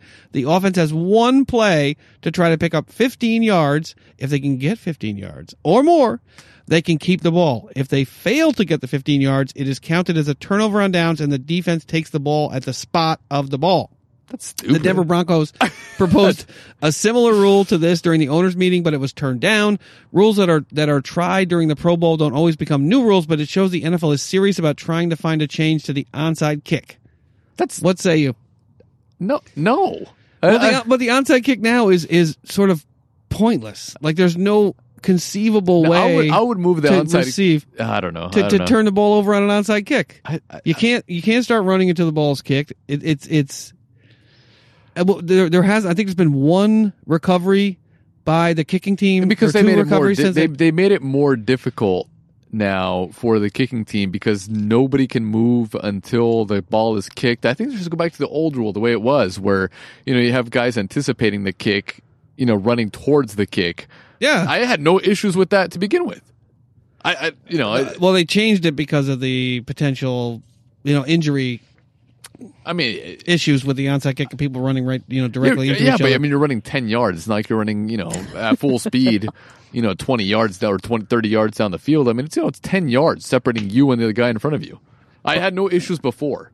But it does. I mean, it does create an interesting conundrum for the team that needs to, you know, that needs to score to catch up. I mean, you would actually, you know, you need a fifty, essentially a fourth and fifteen. I don't like that. I'm not a big fan. I'm not a big fan of it either. But what do we do to solve the problem of the onside kick now being essentially a meaningless, pointless play? There's no. I mean, Sonya. Remember when they went to the Super Bowl the year that they lost to the Patriots? They got that onside kick against Green Bay because Mhm. the tight end jumped when he wasn't supposed to jump. Mm-hmm. At least it was possible. It was, I think, it was a twenty Yeah, percent that, or that's, twenty five percent that's when the getting. kicking team, the players were able to run before the kick, whereas now nobody can move until the kick is made. So I, I liked it the way it was before when, when teams had more of a chance to grab it. Um, so I don't know why they're, you know, like you said, it's for player safety, but I mean, 10 yards. I mean, t- there's, Yeah. there's not that many yards separating these guys. No, You and know, I think they're, they not, should- they're, they're not running at, Yeah. you know, full, full speed. And I think they should go back to the rules that they had before. I mean, I don't Yeah, think there were a significant number of injuries, and at least have- there was ex- some excitement to the onside kick. You thought there was a chance, a Yeah, chance, yeah. albeit slim, that your team might recover the onside kick. Yeah. And I'm sure they'll borrow something. The XFL is starting play on February 8th, just like the AAF did last year. And failed miserably. So we'll talk about some of the rule changes in the XFL because some of them are actually pretty interesting. I'm sure the NFL will steal one or two of them. Uh, but yeah, the XFL again is starting up just like the AAF did last year. All right, Friday, what's next up on the big board? Next up on the big board, man, is a little bit of housekeeping. Oh, a little bit of housekeeping. All of you out there, our listeners, our new listeners, uh, listeners that have been with us for a long time, we truly, truly appreciate you listening to our show, subscribing to our show, sharing our show. Uh, thank you all so much. Please head over to our website at thirstandgoal.buzzsprout.com. There you can subscribe and listen to all of our past episodes. You can listen to or check out our show notes, which has links to all of the stories that we discuss has links to the booze, the beer, the brown, all of the reviews that we do. It has links to all the podcatchers so you can subscribe on any podcatcher, whatever podcatcher you choose. You can download episodes there. You can listen to them directly on the website. You can get to your podcatcher and leave a review. You can email us. You can call us. You can get the links to our Twitter and our Instagram there and check out all of Frane's awesome photography as well. So please, please, please head over to thirstandgoal.buzzsprout.com, link to your podcatchers, check out our Instagram, our Twitter, email us, call us, subscribe, and please, please, please leave a review. Frane, what's next up on the big board? Next up on the big board, Ben, is our tag team news, some our Thirst and Goal news, some Eagles news, Seahawks news, and Steelers news. Yes. So during the off season and leading up to the Super Bowl, typically we start talking about news that's individual to our tag team. Sonia, huge Eagle fan or uh, Seahawks fan. Wrong bird. Seahawks fan. Frane, a huge Eagles fan, and myself, a huge Steeler fan. So we're going to start talking about a little bit of tag team news. So first up, we have the Pittsburgh Steelers. Art Rooney II could only make so much of Juju Smith-Schuster's 2019 season. Lack of, or Jacob Klinger of Penn Live reports, lightly echoing his head coach's comments at the end of the season. The team owner and president noted that the once rising star receiver was injured, playing with backup quarterbacks. Smith Schuster would be due for a contract extension as he's approaching the final year of his rookie contract. So Juju Smith Schuster is up for a contract. Franny, what say you? What do a Steelers do ah. with Juju after that last year's Yeah, last debacle year he was and the fumble against the Chief or the the Saints the year before that? Yeah, I mean, he, Do they he's- pay the man or not? No. Ooh, No, really? No, no. I mean, what did he do? What did he do this year? He was not that good this year. He did drop that big ball. Yeah, but I mean, Thrown to him by his Duck numbers in Hodges? general. I mean, he- I yeah, mean, but I- he I didn't don't- have a quarterback. I mean, he didn't have a quarterback, but I mean, even when he did, I mean, with- you know, the first game with Roethlisberger, The one with game he played? Roethlisberger, he wasn't that great, and when Roethlisberger was in the second game, he wasn't that great either. Um, I just don't think that he's the answer. I mean, with Antonio Brown on the team, you know, he had a pretty good season Yeah, because great Antonio season. Brown, Antonio Brown was kind of Great season. you know, he was the one that was that was sort of uh, siphoning the the cornerbacks in his directions, where you know Juju Brown, Juju Smith Schuster was able to get open. So I don't, I don't, I don't. I don't think he's that good. I don't. I don't think he's worth paying. You know, 15, 16 million dollars a year. I What's mean, he making I- now? He's not. He's on his rookie deal now. He's he's coming into the fifth year of his contract or How sixth year he? of his contract. Uh no, fifth year. Sorry. Oh, well, he went in s- No, he didn't go in the first round, so it's his f- end of his fourth season Yeah. this year. So he'll be due a contract. I mean, he's a nice guy. At Don't the get me end wrong. of- he seems like a really nice guy, but I don't. I don't. I don't think he's. um He's Antonio Brown caliber. Yeah, and this one, I've, and that's why I put it on the agenda because I'm struggling with it myself. I'm not sure if you want to. I mean, he'd be probably He's number due one- about twelve to He's fourteen not a million number one dollars a guy. year. He's a number two guy, but he's not a number one guy. And to get someone like him, he's probably around that Robbie Anderson, maybe even a little bit uh, more money than Robbie Anderson because he's, you know, he had, he did have two really good seasons, or at least one really good season. Had one. So, I mean, I, I, I tend to agree with Ronnie on this. I don't think you can afford to pay this guy twelve to fourteen million dollars a year over a four year span. So, hopefully, he'll play better this year, and he won't make a lot. I mean, he seems like a nice guy, so it doesn't seem like he'll make a lot of waves about getting a contract during the season. But I agree with Ronnie that they, they probably have to, to get him for a reasonable price or cut bait with Juju. Sonia, what say you? I don't know. Um, he didn't have a quarterback this year. He really didn't. He had Duck Hodges He had Duck. That's true. and Mason. I don't know. I just don't. Hit, hit with my own helmet, Rudolph. That's funny. Um, I, I just think that uh, he didn't have that good rapport. You know, all these guys have to have that connection, and he didn't have it. He didn't have it with these two kids. So, But I mean, it's just. just what? I mean, he didn't have good hands. I mean, you He know, dropped a just- couple he- he big did- balls. He dropped a big ball at the end of the season. Yeah. Because he knew I mean, that when, you when guys balls are go when balls anywhere. are when balls are thrown in your direction, I mean, you got to come down with them. You got to catch them. That's but what he didn't do a good job. Yeah, I mean, with I- that. Uh, and- I mean, I know it was a, it was a tough catch. I can't remember who their opponent was there at the end of the season. They had to win that game, and even if they had won it, it wouldn't have mattered because uh, Tennessee's won. But he did drop a big ball there, and, and the year before that, he did fumble that ball against the Saints at the at the end of the season. And and those are the kind of plays that you don't see a you know a Julio number Jones one. make or a you know a Will Fuller or a DeAndre Hopkins or a Michael Thomas. They don't they don't drop those balls. Mhm. So it, it's going to be a big decision for the Steelers, I think, at the end of this season, what to do with him. But Sonia, you're a big supporter of Juju. Well, I mean, USC because all I hear from Ben during these games is Juju. so all of a sudden you don't like Juju. So, you know, Well, I mean, if you have a, you know, a, I mean, we're kind of hoping for the best. You know, you're hoping for the best because the year that he had last year, but this season, it was just. I don't know. I, I really good. think he was off because you guys were off. Fair enough. I mean, that's why I want your voice of reason here. Well, I don't know if I have a voice of reason. I just don't like you changing your mind all of a sudden. What's the hell? Yeah, fair enough. All right, next up, we have something that I know is near and dear to Frane's heart. Is it really? Really? The Eagles cornerback secondary situation and Oh, evaluation. What? Something that has been the bane of their existence for terrible. the last decade. With the Eagles lost to the Dolphins. Dolphins. of all Dolphins. teams. Of all teams. Come Late on. in the 2019 season, fan attention is quickly drifting to the 2020 offseason. the disappointing loss has all of Eagle Land wanting this miserable 2019 campaign to just be a distant memory. With the offense mostly looking good against the woeful Dolphins, it was the defense that let the team down. Fitzpatrick was slinging all over. Fitzpatrick Mm-hmm. was slinging all over the Eagles secondary as the cornerbacks got burned. But he does that. repeatedly He does that plays. against the Eagles every single time. That is true. Doesn't matter which team he's on. So the Eagles are into the offseason with clear needs at the offensive and defensive skill positions. It will be interesting to see how they value the defensive back needs against the wide receiver needs because you have wide receiver issues as well. No. Personally, I think wide receiver, personally myself, I think wide receiver upgrades should be prioritized first and foremost with this extremely talented upcoming draft class. Doing so would leave the team in a position where they'd need value picks at cornerback in the draft.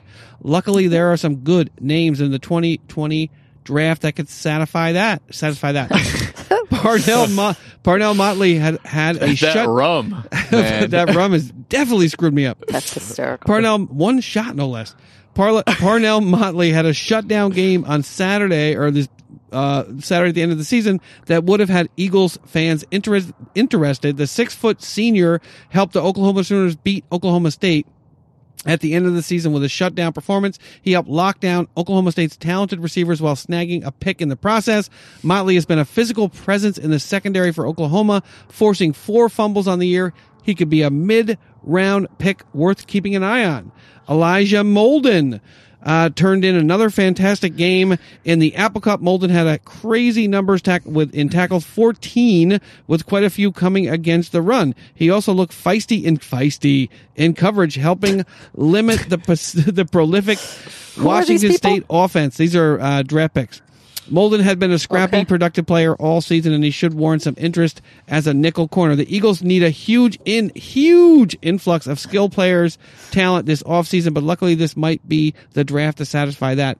Franny, what do you think the Eagles should do in the offseason coming up to the draft in the secondary and defensive back positions? Oh, find the right guys, man. I mean, I, see- I see him like I look at these draft picks, um, but it seems like year after year the Eagles think they have the right guys on the field, and I mean, like you said, for for probably a decade now they've been struggling at that position, and it's been very disappointing for myself, for Eagles fans, um, and even the the guys that you named right there. I mean, I, I don't know how how many of those guys will actually be good in the NFL. I mean, it, it's it's hard to evaluate cornerback talent. Um, you know, I hope they pick the right guy, and and I'm not gonna say this guy's better, that guy's better, because it's just so difficult. Just like last week, talked about coaching. It's it's you, you, you just don't know what you're gonna get. I mean, I, I I don't know if it's it's if it's the the players that they pick or just the coaching itself. Yeah, I mean, I'm not, I'm not I'm not sure what it is. it's been a really rough run for you guys in the secondary at the safety position as well as in you know DBs, cornerbacks. Yeah, I, I just can't quite figure out why the the recipe has been so poor. I mean, last year, uh, going down the stretch, uh, what's his name? Um, Schwartz was able to hold it together and put together a nice big, you know, a nice run at the end of the season. Did it again this year, but you guys Yeah, right. continue They were- they're okay. but you continue to struggle to find at least one or two players back there that can be rock solid, at least to hold that defense. Tyrann Mathieu, a Richard Sherman, uh, uh, Yeah, but Uh, I Earl don't- I- Thomas. but it's funny because if those guys were on the Eagles, I don't see them having the same sort of success. really? You know, if Richard Sherman was on the Eagles, I don't see him doing the same thing that he's doing with the Niners right now. You think he would be? So I'm not sure. If it, I'm not sure if it's a if it's a Schwartz scheme or if, if it's the players that we have. I- that's why I'm not, I'm not 100 percent sure what it is. Where is the problem? Yes, it's interesting. I think if I played back like most of the, the Eagles' losses, the post game this past year, it would have been you complaining about the defensive backs or the secondary. That's why I threw it on the agenda for No, this no, week no, because yeah. it was week after week after week. Every time they lost, it was it would there was definitely some commentary about the secondary, Yeah. and then even when they were healthy early Yeah. on. Uh, later on in the season, yeah. I mean, they got healthier throughout the season. Um, but I'm just not sure whether it's the cornerbacks or whether it's it's Schwartz. I'm not sure exactly. You know, where I can pinpoint. Like, where is the problem? Where does it begin with the Eagles? Yeah, because I mean, in the, in the league, as it becomes more and more prolific, Because it seems like every year we're talking about the same Yeah. thing. We go into the draft, we try to pick the best guy that we can, we pick the best guy that we can, and you still have the same issues. all right. I mean, I, I, it's it's it's it's it's really frustrating, but I don't know where it is. Like, where where is the problem? We do have a little bit more interesting Eagle news this week. Josh McCown coming to the Eagles as a coach. Oh. What say you, Friday? The Philadelphia, For what? the Philadelphia Eagles have expressed interest in hiring independent, impending free agent quarterback Josh McCown for a coaching position on their staff, but McCown told the team he is not ready to retire, even though he was already retired, according to Jeff McLane of the Philadelphia Inquirer. McCown turns 40 this summer and wants to keep sticking around as a player before getting into the coaching ranks, and he proved that he can both still play and is one of the toughest guys in the league, both mentally and physically, by gutting it out in that wild card game with a torn hamstring.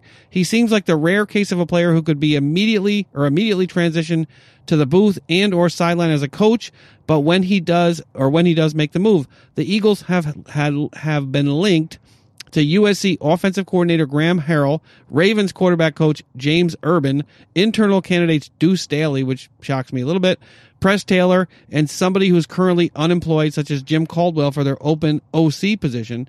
But it looks like the Eagles are actually openly courting Josh McCown to come in as even potentially their offensive coordinator. Yeah, I don't think it's going to happen because he, he he he he voiced his opinion. He said he, he he wants to continue to play in the league. He doesn't want to become But a he coach. wasn't playing though.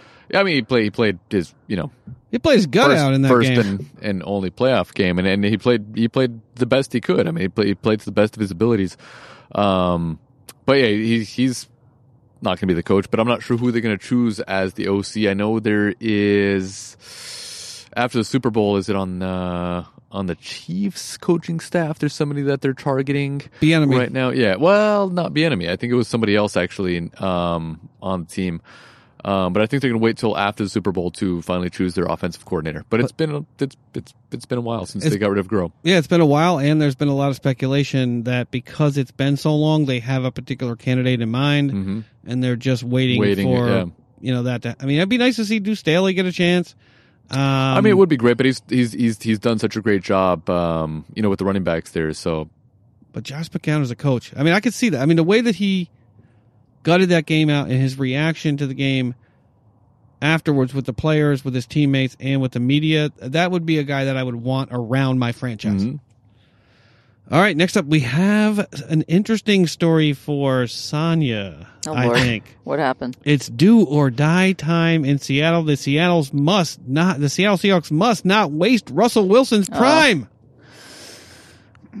Going into another Hurt my offseason. ears. Jesus. Another offseason where Russell Wilson could be playing in the Super Bowl tomorrow, yet he is not.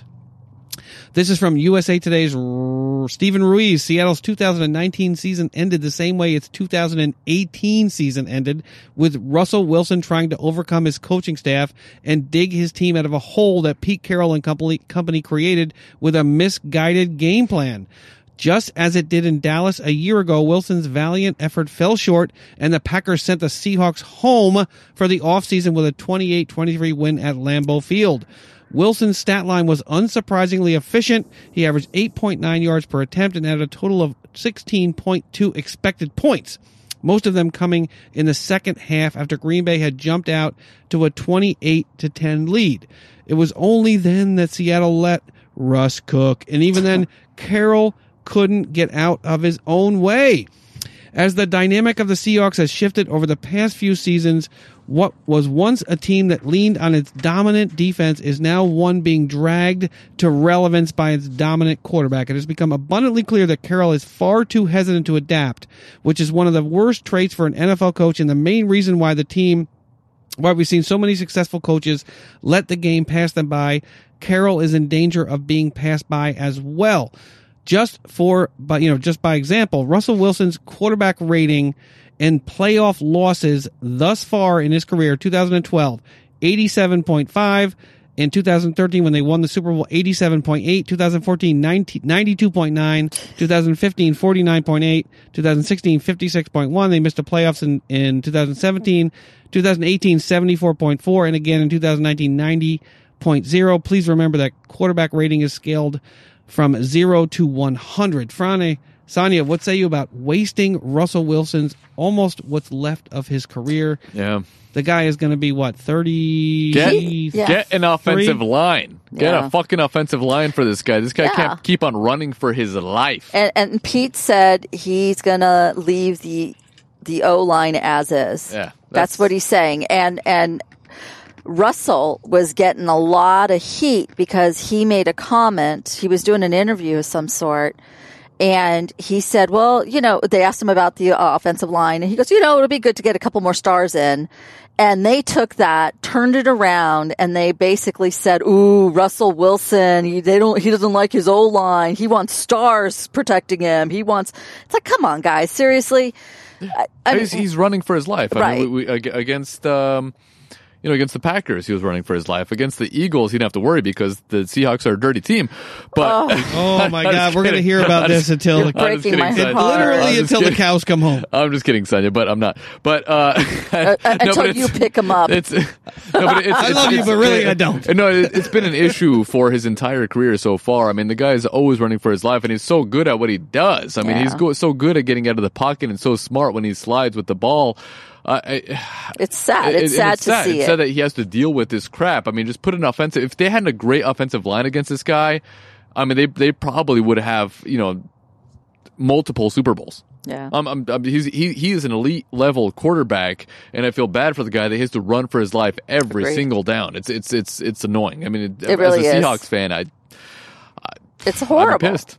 It's horrible. That's why I run to the room and don't watch Yeah. it And What do you anymore because it's Uh, it's it's it's disappointing. Yeah, and, and I think we need to get out in front of the story because I think Seahawk fans need to know that there's frustration out there in Seahawk land or those that love Seahawk fans. Franny loves Sonia. I love Sonia. Why? Yeah, I'm just kidding, son. You guys why, aren't dirty. You, you, why? You were That dirty was- that one game. Why That must you dirty. continue to to live in cried. denial of the competence of your offensive line? Why must you continue to try to run the ball over and over? I mean, I'm not saying you shouldn't run the ball, but why you have a Ferrari in the garage and you're Yeah. driving? It, it, it, we all know those people that have that like the really nice car at home, and they're like, I don't want to drive it, so they take the Honda to work and they leave Hey. the Porsche sitting in the garage that is that's Pete Carroll. He's like he's just a. I mean, what is he afraid of? I mean, this is one of, if not the best quarterback in the league. There's Yeah. Patrick Mahomes, probably hmm Russell Wilson, and you know there's a bunch of guys below that. But those I would put those two guys at the top, top, top of I mean, the look at the right now. Patriots. They they They're they above Brees.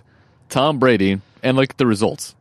Yeah, You know, the same thing. It would be with the, with the Seahawks. You protect Russell Wilson, so he's not running for his life every single down, and you have a lot of success. You could have a lot of success. Uh, success. At this point in his career, he's better than Rodgers. He's better than Brees. He's better than Brady. Wow. He, the only guy up there is probably Mahomes. Jackson needs another year or two to prove that he's in that same category. well, he got MVP. but you have Wilson. I mean, they're talking about Russell Wilson for the MVP this year, and what happens? They get to Green Bay, and they still try to jam the ball down Mm-hmm. the throats of Green of, of Green Bay running the ball, and Wilson is left valiantly trying to get the game to Yeah. to tie the game or go ahead at the end of the, at the end. When if he had just been able to throw Yeah, the ball that third early on quarter. and get some protection, He played amazing that third quarter. yeah, they could have won the game. Mm-hmm. But Pete Carroll. But what do you do? Do you do you trade Pete Carroll in for somebody else, and then they they're They even lose that worse? locker room dynamic.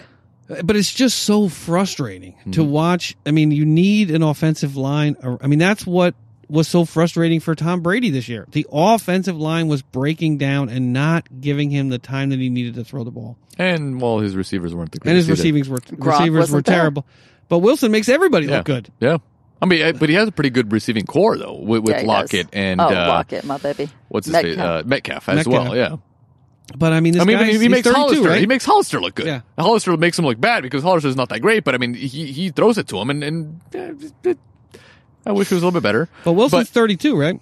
I don't. uh Maybe. I don't know. I think he's 32. Yeah, somewhere around there.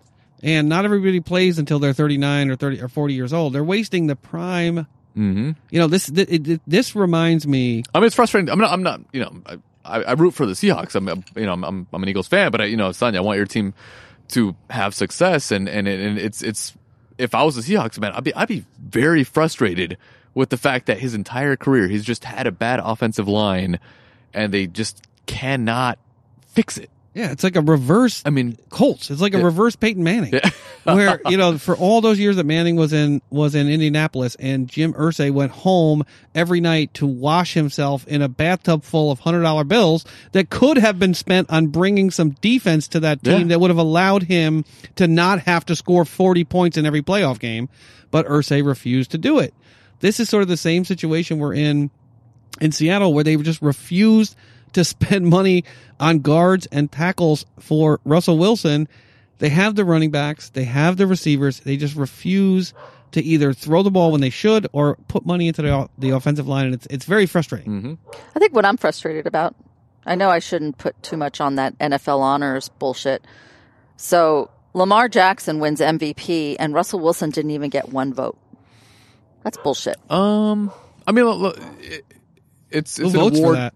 It's an award for the regular season. Uh, you know, Lamar Jackson did have a better regular season than Russell Wilson. Russell Wilson played, you know, lights out at times in the playoffs, but you know, it's it's not an award for you know playoffs. It's it's for the regular season. I think Lamar Jackson does deserve, um, you know, MVP for this year For the regular season. for this year for the yeah For the regular season. Mhm. But who knows ru- what Russell Wilson would have been able to accomplish if had they been actually throwing the ball in the first half of most of those games. and with a good offensive line. and with a decent offensive line. I just don't know how Kyler Murray got offensive rookie of the year, but okay. Yeah, he, think- he played pretty well. I mean, I he, think- he again think- he had no offensive line either. I think Miles Sanders was better, but you know, yeah, fair enough. I actually I don't disagree with that. I mean, he Yeah. had, no, he had no off- no offensive line in Arizona. He was running for his life the entire game, that's true too. Yeah, and that's what you get. All right, next up, disappointing all around. next up we have our feel good story of the week. we need one after that. feel good story. Where's Where's the leading man? Ah, there it is.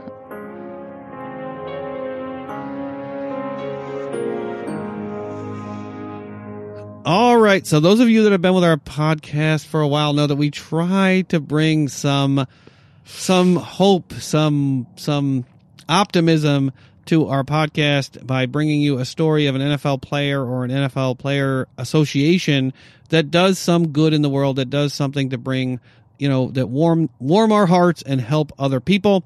This week we have Pierre Desir. Uh, a formal, or actually an NFL player, is giving back where he went to high school. Pierre Desir is a 2008 grad of Francis Howell Central.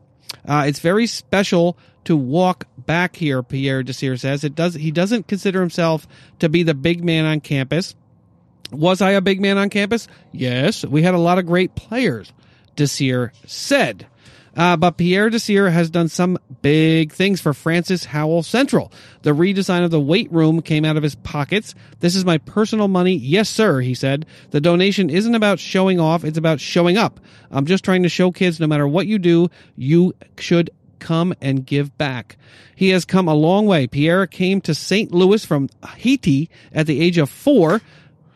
From From Haiti at the age of four. Haiti. Times were often often tough.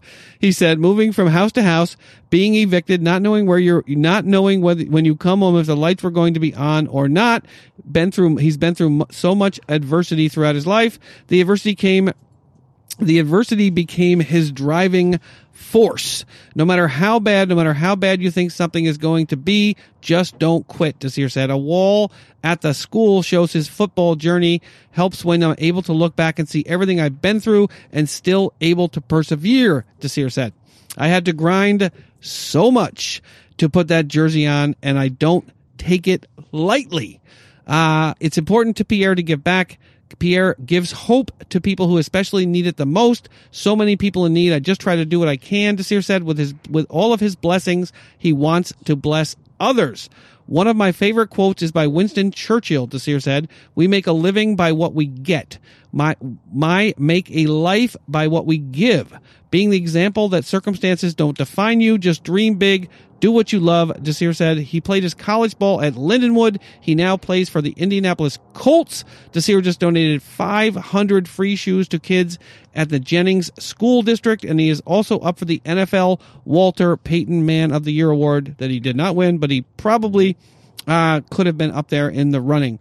So, what do you guys say about Pierre Desir giving all of this money and all of this time back to his high school, coming here from Haiti as a poor young man, ultimately playing in the NFL? I think it's great. I mean, I, I mean, it's It's funny that you ask. What do you think? I think it's terrible, Ben. Yeah. I mean, this guy, you know, giving his hard-earned money to these man. kids. I mean, it's terrible news. Uh, no, no, it's wonderful. I mean, it's wonderful, Ben. And uh, you know, I love these feel-good stories, especially after that frustration that we've, you know, voiced our opinion about with with Russell Wilson. But it's it's it's it's it's it's great, and it's funny that you ask us how we feel about it. Well, yeah, fair enough. Uh, but I mean, I just think it's a great story. Pierre Desir coming from Haiti, no money, you know, growing up very, very poor, ultimately ends up making it big in the NFL. gives gives a lot of back to the to the school. Just despicable, right? I mean, what, what do you think? to the school to the school and you have players like Odell Beckham and Well, Antonio Brown. Antonio Brown and all of the all of the Anything negative you want to say about and- Antonio Brown? all of the things that they do and you have someone like this who just really wants to to give back to the community that gave him his ability to play the game and just, ultimately just like last week, excel. also, and and uh, the story, uh, you know, a few weeks before that with um, I can't remember who the player was that uh, that paid for, um, what was that at, at Oh, the- Kmart or Walmart for? Uh, oh all of the uh that was that was Khalil Mack was it Khalil Mack? yeah I think it was okay. Khalil Mack Yeah. All right, Sonia's fading Yeah. over here. so we're Fading gonna have over to here. we're gonna have to move on. So we're uh, we're done with our feel good story. No, but that's that's great news, Ben. Great news. Man pulls baby from burning car. What do you think? What do you, That's terrible. Leave the baby in the car. Oh my gosh! Stop! But that's the point you're trying to make, right? Yes. Yeah. Yeah, I just I told you guys this wonderful news. What do you guys think? What are your opinions on this wonderful news? What terrible thing can you say about this wonderful thing that this person is doing? All right. All right. So uh, next up on the big board, our total wins challenge. All right. Hold tight, everybody. We'll be right back with our total wins challenge.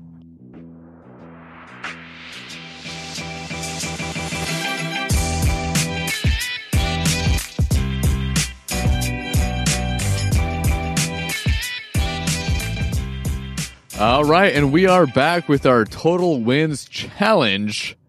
Ben, you want to give our listeners some information on what that is? Yeah. So, I mean, actually, not too far off from where we uh, where we are right now. So last year, uh, right before the draft, I think it was right before the draft when Yeah, the uh, when the when the over under for wins was released in Vegas last year before the draft, we picked what we believed to be the total wins for each team, and we measured it against what the first lines were in uh, in Vegas when they came out with the lines. We then waited patiently, patiently for the draft. The draft came, and after the draft and before the season, we again guessed what we thought the lines would be after a blockbuster draft this past year, and then we subtracted, you know, what the line was from what our guess was, and then at the beginning of the season, we again guessed what we thought the total wins for each team would be,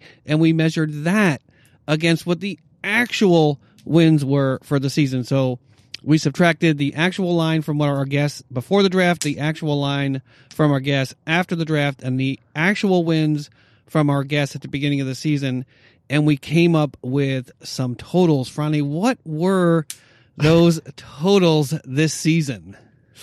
Uh, well, it's it's hard to see the board where I am. right? Uh, You could you have a better view than I do. Uh, well, uh, in round one, yeah. uh, Franny was off by the line by 36, 36 games total. So we, you know, essentially, Thirty-six games. So- okay, I'm, I'm looking at the bottom. Okay, they're on the right side right there. Okay. so all, so essentially we measured our guess against what the lines were. So if you're off by, you know, if you're off, the Packers had a nine and we guessed eight, that was one. If the Packers were, and then then if the Chiefs were 10 and we guessed seven, that was three. So three plus one would be four. So what happens if it was the other way around? What if we guessed Either way. So if you were over or under Okay. the total number that you were off from the line, uh, All right. so we added that up. So Franny in round one was off by 36 36. Oh, ben was 39 and Sonia was 50 because she gave like, the, I think she Yeah. had 15 I gave wins the for the Bengals or the Chargers or 10, something. Man, you, you were really high on, on a couple of teams. A lot of teams. That- The, the um, I'm sorry, the Freddie. Bengals, You were too. high on it. You were even higher. You gave him ten games. whatever.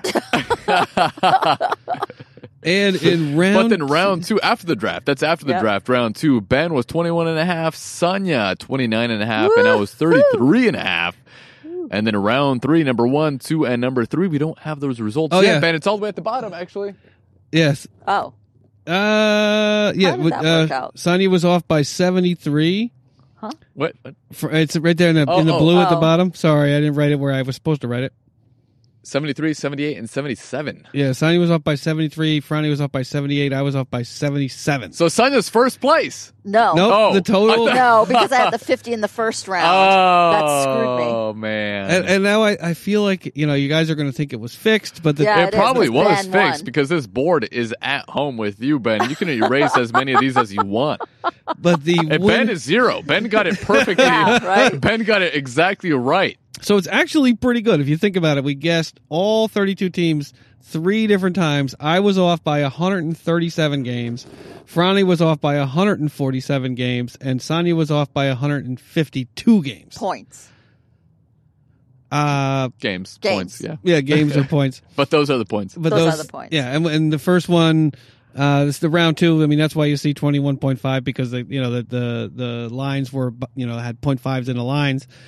But I thought that was really really a lot of fun. Uh, I didn't expect Frane to be so um, optimistic, especially in the second round there, because he was well in the lead there in the first round. In the second round, I, I, I think- it was three games in the first round. I was I wasn't way ahead of you. but some of those were were actually pretty interesting. Like Sonya gave, or I gave Philly twelve wins, which was a lot. which was well, a we lot. gave them 11. I gave him eleven. Sonya gave him eleven. Uh-huh. I gave Yeah. the Jets ten wins. in I the- think Washington at the beginning of the season. screwed us. So, of all your picks on the board there, what what surprised you the most? Um,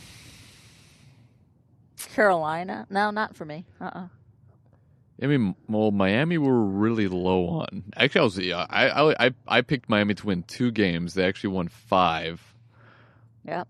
Um, what else do we have there? I mean, Cincinnati we were pretty low on Buffalo. season long. Um, Buffalo, we were all low on.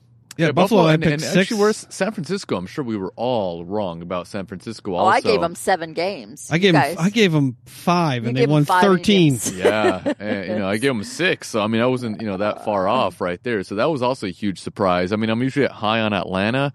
Uh, no, actually, I gave them nine. They won seven, so that's that's that's pretty close right there. Uh, Detroit killed us. I mean, Detroit. Oh, yeah. Um, I you gave know, them not- 10. Yeah, you give them ten wins. They, they won three this year. Yeah. Uh, so that was a You huge gave 'em eight. surprise. That was a huge surprise. screwed me. Yep.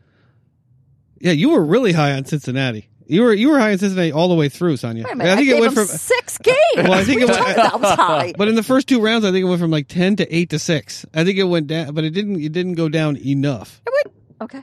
Yeah, but Ben Ben promised a huge prize to the winner. And Ben, Yeah, what, yeah. what did you buy yourself? Well, that was the thing. I mean, when I realized I won, I, I was going to buy an autographed jersey for one of you two if one of you two Oh, had that's won. nice. That's So- very nice. Uh, so which one did you? so oh, what did you you got. get? Oh, you got duck. No, never mind. Well, I, well, that was that was just a jersey that I happened to buy. that was before you fixed it. Uh, so we'll have to do something during the season For you, Ben. that will allow For me you. to, to. But yeah, my plan was to get either a Brent Selleck autograph helmet or uh, probably not a Russell Wilson autograph helmet. That might be a little too much, but like a Lockett autograph helmet. But because I won, I couldn't buy anything. Sorry, anything. Sonia. I'm not going to spend that much money on you. That was the plan. oh, well, Uh, it's but, okay. but we'll do the same thing or something similar when the season Ben just when didn't the give, season give starts up. himself enough credit. You know, he didn't think he was actually going to win this. I didn't think I he would. I thought Franny would win for sure because Why? Well, because I do things like give Detroit ten wins because uh, from my heart, or the Jets, I give twelve wins or some crazy Wait, shit where, like where are the Jets on the board? Fourth down. Right. Oh yeah, Ben gave him ten wins. That's why I didn't- that's- seven. I mean, that's not a huge. I'll give him eight. I know, I give him and Sonia four. gave him four, yeah, which is which is understandable. Um, I mean, we weren't way far off. We we were really optimistic about your uh, division. Well, the Steelers Yeah, had a quarterback Sonia until the was second right, game. Sonia was right on on Arizona. Five wins. They got five wins. Um, Seattle, we were all 10, 10, 11. Sent- Ben got that one uh, correct. Yeah. Um, Rams, we were off. Yeah, Way the Rams. off. Well, yeah. Ben, you you nailed it, but yeah. um, well, yeah. I mean, 11, 11. But I mean, that's Carolina not- though. Carolina. I mean, you gave them ten wins. They got They five. should have. They yeah. Yeah. Well, he, Marlins. he loves those southern the southern teams. he likes those southern us. teams. Atlanta. Yeah, Detroit Carolina? screwed us. Yeah, yeah. Well, But, but we'll do something yeah. similar. Cleveland, uh, though. again. Cleveland, 10 10 9, Bastards. and they won six. So, yeah, yeah. Yeah. Well, they should have won more. Yeah. I mean, Yeah. they should have won more. Yeah. But they had And- Freddie Kitchens as their coach, so, you know, what you can do. And now with uh, Kevin Stefanski and the analytics driven, I don't even think they'll have coaches. I, my understanding is they're going to have like those Just medical. a computer. Uh, you know, like uh, when when you send medical patients home and they have that that that you know it's a screen, but it, it's sort of it's it's on it's on tread. It's like sort of Yeah. on treads, where it just sort of the, rolls uh, around your house and it and it and it like, are you doing okay today, sir? And they they read your vitals and they send it back to the hospital. They're going to have IBM Watson. Yeah, yeah, they're just gonna have Watsons like walking around the sideline. According to this play against this defense, this is the play that you will run. Kevin Stefanski just punches it into the computer from up top, and there you go. You run. it. And that's our total wins challenge, and we're gonna do that again. That was, that was actually fun. Um, and uh, Ben's gonna get himself a nice autographed jersey from Roethlisberger. All right. But yeah, next year we should, uh, you know, coming up on the draft, we should probably come up with whatever the prize is going to be, Yeah. and then like get a pool together or something. Because Mm-hmm. Sonya, Sonya deserves a Tyler Lockett signed helmet, Why? Yeah. I mean, just because you deserve it. You know, No, anyone I, that. I got him on my phone. I'm good. well, that's true, and you got a Lockett jersey this year, and something else. Um, all right, Franny. So what's next up on the big board? Next up on the big board, Ben, is our betting corner. Oh shucks, guys. Ah, shucks. Oh, That's where I shucks. turn in. Oh, you did- All Your beverage of the week, Sonia. Huh? We have our Jack around for the Daniels and our beverage of the our- week. and our beer of the week and our Yeah. Uh, yeah. So Chiefs are going to win tomorrow, and I bid thee all farewell. you're bidding us farewell. Yes. All right, Sonia is uh, a responsible adult and will be leaving us. Uh, but she has tasted the Jack Daniels straight rye. And what was your initial impression of the rye before we move on to the betting corner? I, I I'm not a huge fan. Um, I liked what we had last week mucho better, uh, but that was that was a bourbon though. Um, yeah, it's just got a kind of a bitter taste in the back of your throat. So that's what she said. As they say on 90 Day Fiance, don't touch my Jack Daniels. What? Oh, remember that the the one the one woman she went to the, the the boyfriend was staying at the mother in law's house, Oh, and he went into the closet and was drinking a little bit of her Jack Daniels. Oh she came God. home and she chastised him for drinking the Jack Daniels as if it was, uh, you know, a- an aged bottle of Whistle Pig or something.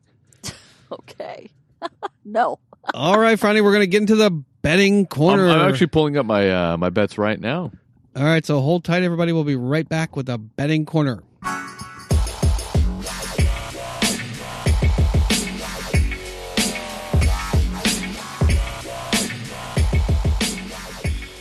All right, and we are back with Ben's betting corner. Well, really, it's the board. tag team betting It corner. Now, is, now it that is, I've but you're- you're turned lo- you you're- into a degenerate gambler as You're, well. you're embarrassed uh, to play your your lead-in song right there, Ben. I think we should have played that a little bit. Maybe in the coming weeks we'll uh, we'll throw that in there. Yeah, we can play. We'll play in the background maybe uh, at some point. I wrote a song for our betting corner. It was it was up you know, a couple weeks ago. When, when when when did we play that? But you're you're not you're not totally excited about it. Oh well, this was this was a you know, Franny. Do you have any picks for this week? I don't have any parlays for this week, but uh, my picks here are let's see. I have a, a kickoff return for a touchdown.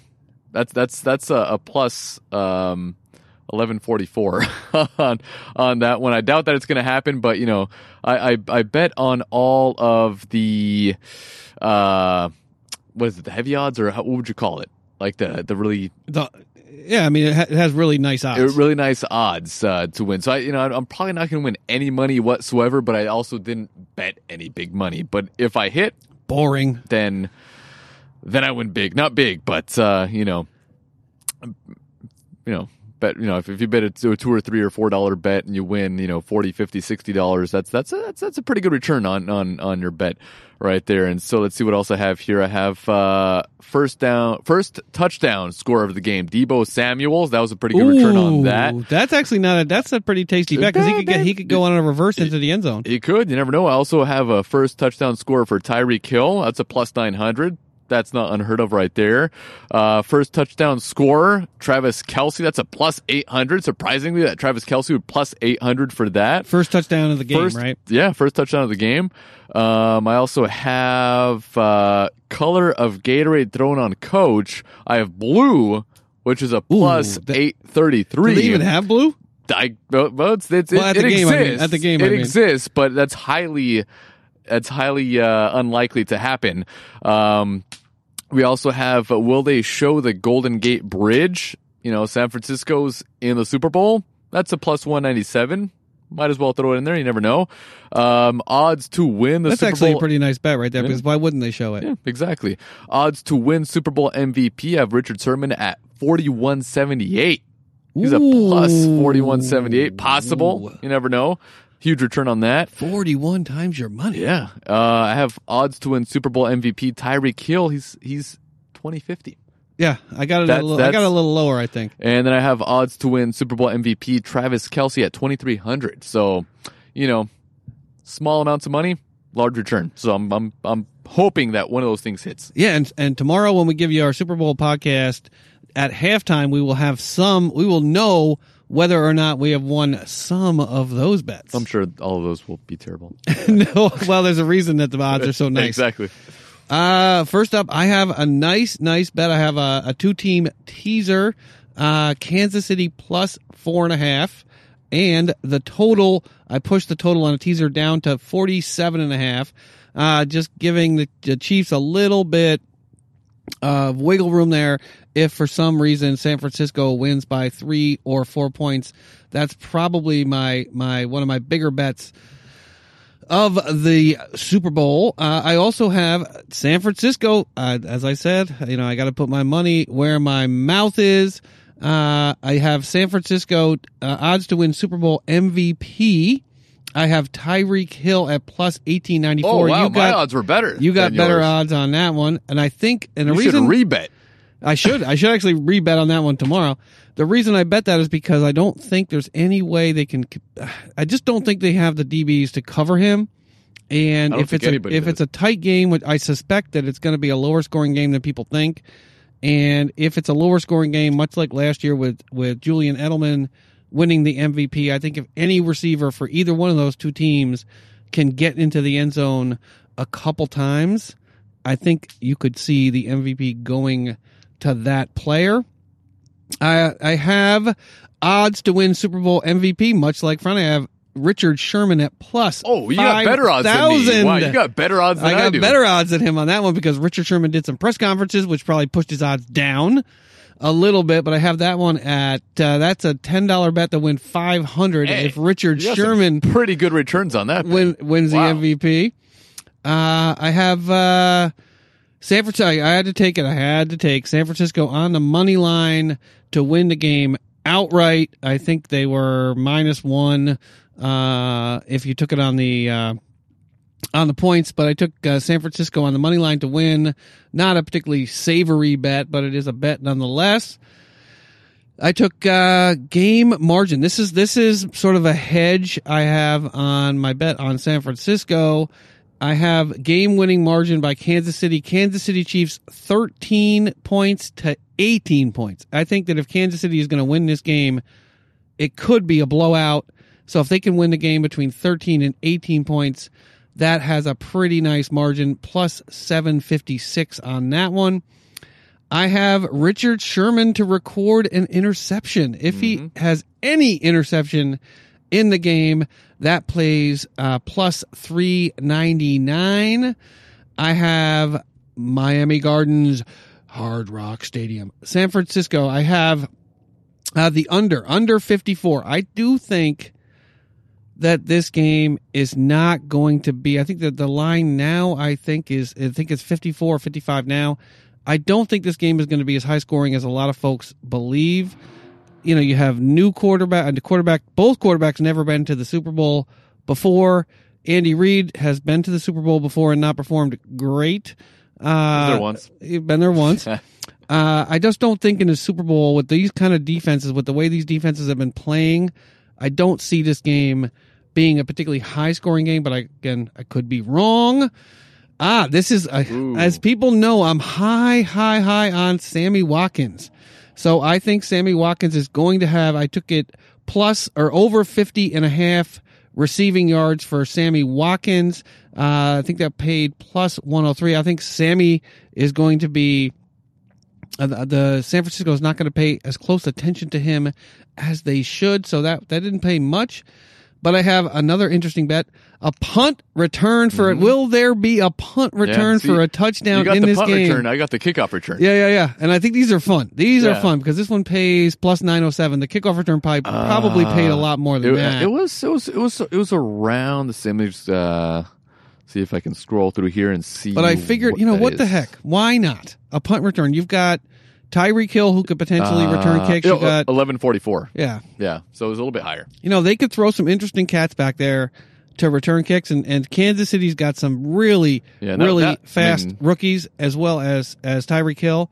I, I think there could potentially be. I mean, you get a you get a punt return for a touchdown.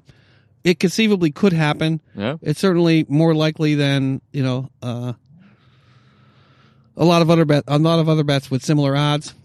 Uh, so I have Sammy Sammy Watkins to score a touchdown. So whether or not he scores a touchdown, that's plus two twenty eight that Sammy Watkins will score a touchdown. I don't know why I continue to like Sammy Watkins. and I have uh, the last score of the game. This I thought was an interesting bet. Uh, the odds aren't great, but I put the, the last score of the game would be a field goal or a safety rather that- than a that- touchdown. It's funny because I'm looking at my uh, my bets right now. A lot of them are really low, maybe five, you know, ten dollars. it's funny. I'm looking at it right now. Uh, my risk for the kickoff return, I meant to put three dollars. You put thirty. Thirty-three dollars. Oh, there you go. That's a lot for that's- that's that's, a lot for Friday. Just so you know, That's that's, a lot for Friday. I didn't. I meant to put three, but it's it, it went in as thirty-three. So hopefully there Well, will what, be a what, kickoff. what's the win if there's a kickoff return for Uh, a touchdown? Not, not- I mean, not much. It's it's you know you know three seventy seven. So that's that seems a little off, right? Because that's risk thirty three, win three seventy seven. So I just want Friday to, to win some of these bets Oh, so no, he will continue to be a, a degenerate gambler like myself. Hmm. Yeah, that was odd. All right. I'm just uh, three dollars. Yeah. Well, hey, I'm, small bets, man. I'm not. I'm not. I'm not like you, Ben. And just so you know, you could see Fronde every single weekend at St. Mary's Bingo Parlor in the basement with his dabbers playing bingo every Sunday or every Saturday night. Uh, but uh, th- those are some interesting bets on the the prop bets. I mean, I know people like to bet the coin Yeah. toss and will there be a wardrobe ro- wardrobe that, that was also one of one of the bets too. Will they show Tom Brady? Will they mention? Will they show the Chiefs Super Bowl, uh, the original Chiefs Super Bowl? Yep. Which they probably will, but but most, Most of those bets are they pay nothing. Yeah. And if they and if they and they're likely to happen, but if they don't happen, you risk Yeah. money really without a lot of reward So these it. were just like the juicy bets that they had out there. You know, you you bet low, you win big. That's that's the kind of bets I like the best. and Tyreek Hill could definitely win Oh yeah, MVP. yeah, or Kelce or or Kittle. Oh yeah, Franny took Kelce and Kittle. Yeah, That's true. both tight ends are amazing. Kittle could be rumbling, stumbling, grabbing people by the face mask right into the end zone tomorrow. I wouldn't doubt it. All right, Friday, what's next up on the big board? Next up on the big board, Ben, we have our beverage of the week. Oh, we are getting into the uh, the actual drinking portion of the show. We did our shot already Although in being- honor Yeah, of uh, Kobe Bryant. and you know we started drinking a little bit earlier tonight because we you know we are putting together those Kobe Bryant shots, and it is the Super Bowl. Yeah. So, uh, but we are going to get into our into our drinking portion. We're going to taste a rye. We're going to taste a beer, and Franny and I are going to rate those, and we'll get you our takes in just a minute. Hold tight, everybody.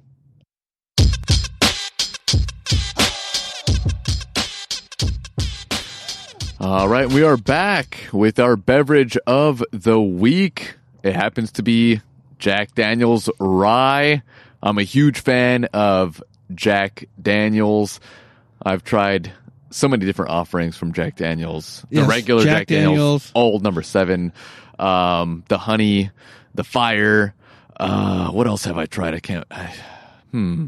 I'm sure there are some other ones in there that I that I've tried, um, but this one, the rye, I have not tried just yet, and I was really excited to try because we did try the Jim Beam. I mean, it's not a really high priced rye; it's only twenty bucks or so. Um, but we tried the Jim, and the Jim Beam was It wasn't. It It, was- wasn't it was- bad. it was- It wasn't was- bad. Not your favorite. for you know 15 bucks That Jim Beam rye is is actually a pretty good rye. And so uh, you know I figured why not try the Jack Daniels rye? It might surprise us. Yeah, I mean, and and Franny is a big fan of Jack Daniels. I mean, for those of you out here that, who are interested at all in getting to know us, and I appreciate it if you are.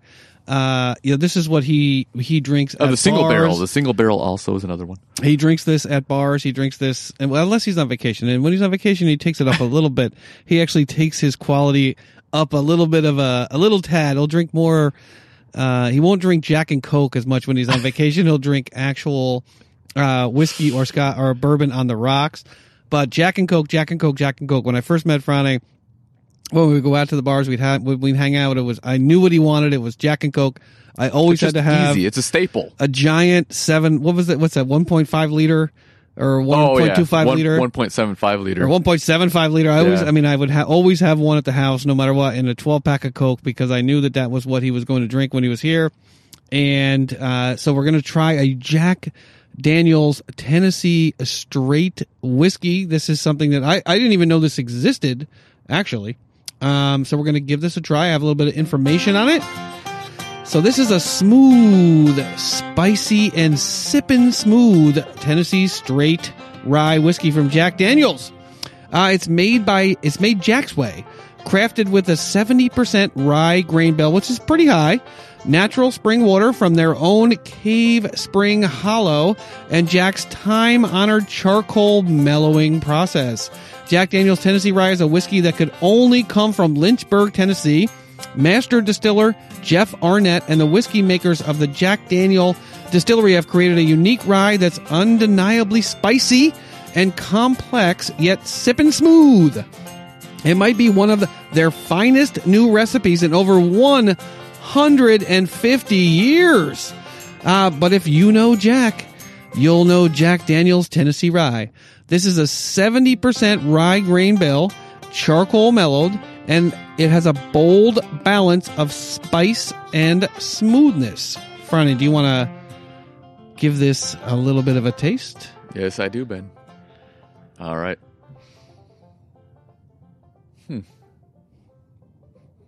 Cheers, Ben. Cheers, Ben. Cheers.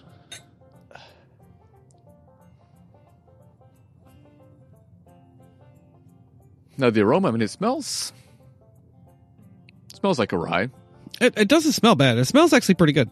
It smells better than A little sweetness, a little honey. yeah, but it's not as sweet though. It doesn't have as much sweetness to it. It's got a little bit of a, a not harsh, but it's got a little bit of a burn on the nose.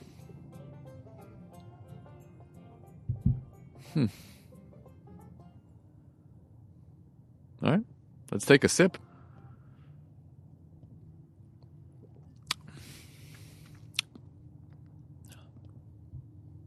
What do you Has, think? has a nice honey flavor to it. Um, it's not as sweet as you know the regular Jack. Not as sweet. And not not as, not as bad as I thought it was going to be. not It's pretty complex. good. Not It's pretty good. And I think it's a lot better cold. I mean, right now outside it's maybe about fifty six or so degrees. Um, so you know, being a little chilled is a little bit better. Um, but it's not complex though. You know, it- it's it's you get a little bit of a honey, a little bit of a a slight bitterness to it. Um, I mean, it's a high it's a high rye bill. I mean, seventy percent is pretty high. So I get that spicy. I get that little bit of a, a little bit of a sourness, a little bit. slightly higher uh, alcohol content to it too. And it does have Um, that burn. It does have a little, just a little I- bit, I, I, call it a burn rather than a spice. I think they're confusing maybe the the burn with the spice. I mean, I don't, I don't, I don't taste as Just much a- spice yeah, as I would little. like. a little, a little, uh, a little spice on the back of your tongue, but not as much as some of the other ryes that we've tasted. It's smooth. It's smooth. I think this is easier to drink than uh, the regular Jack. Um, but you know, it's it's it's it's nothing spectacular though. Well, the I mean, the original rye is, or the original whiskey is. It's a little harsh to drink. I mean, it's I sweet, mean, I, I, but it's it, it, I mean, I drink it- it, on the rocks as well, and it, like you said, it is a little harsher than this. This is a little bit easier to drink on its own than uh, than the old number seven. I mean, it's Um, sweet. It's definitely sweet. Mm-hmm. I'm just uh, looking for a little bit more information here to tell me what I should be tasting. It's a little bit vanilla. I mean, the reviews aren't bad. the aroma is you know a little, little bit of vanilla in there as well. Um, but you know, for for a for a twenty dollar offering, not bad, not bad. It says I'm supposed to be tasting fried banana, hot chocolate, and a hint of toasted grain Mm, no, on the nose. Drying cinnamon and nutmeg on the palate, followed by more chocolatey notes. A touch of cooked apples appears later on, and the finish is black pepper and spicy oak. I think they're being a little generous with that review. mm-hmm.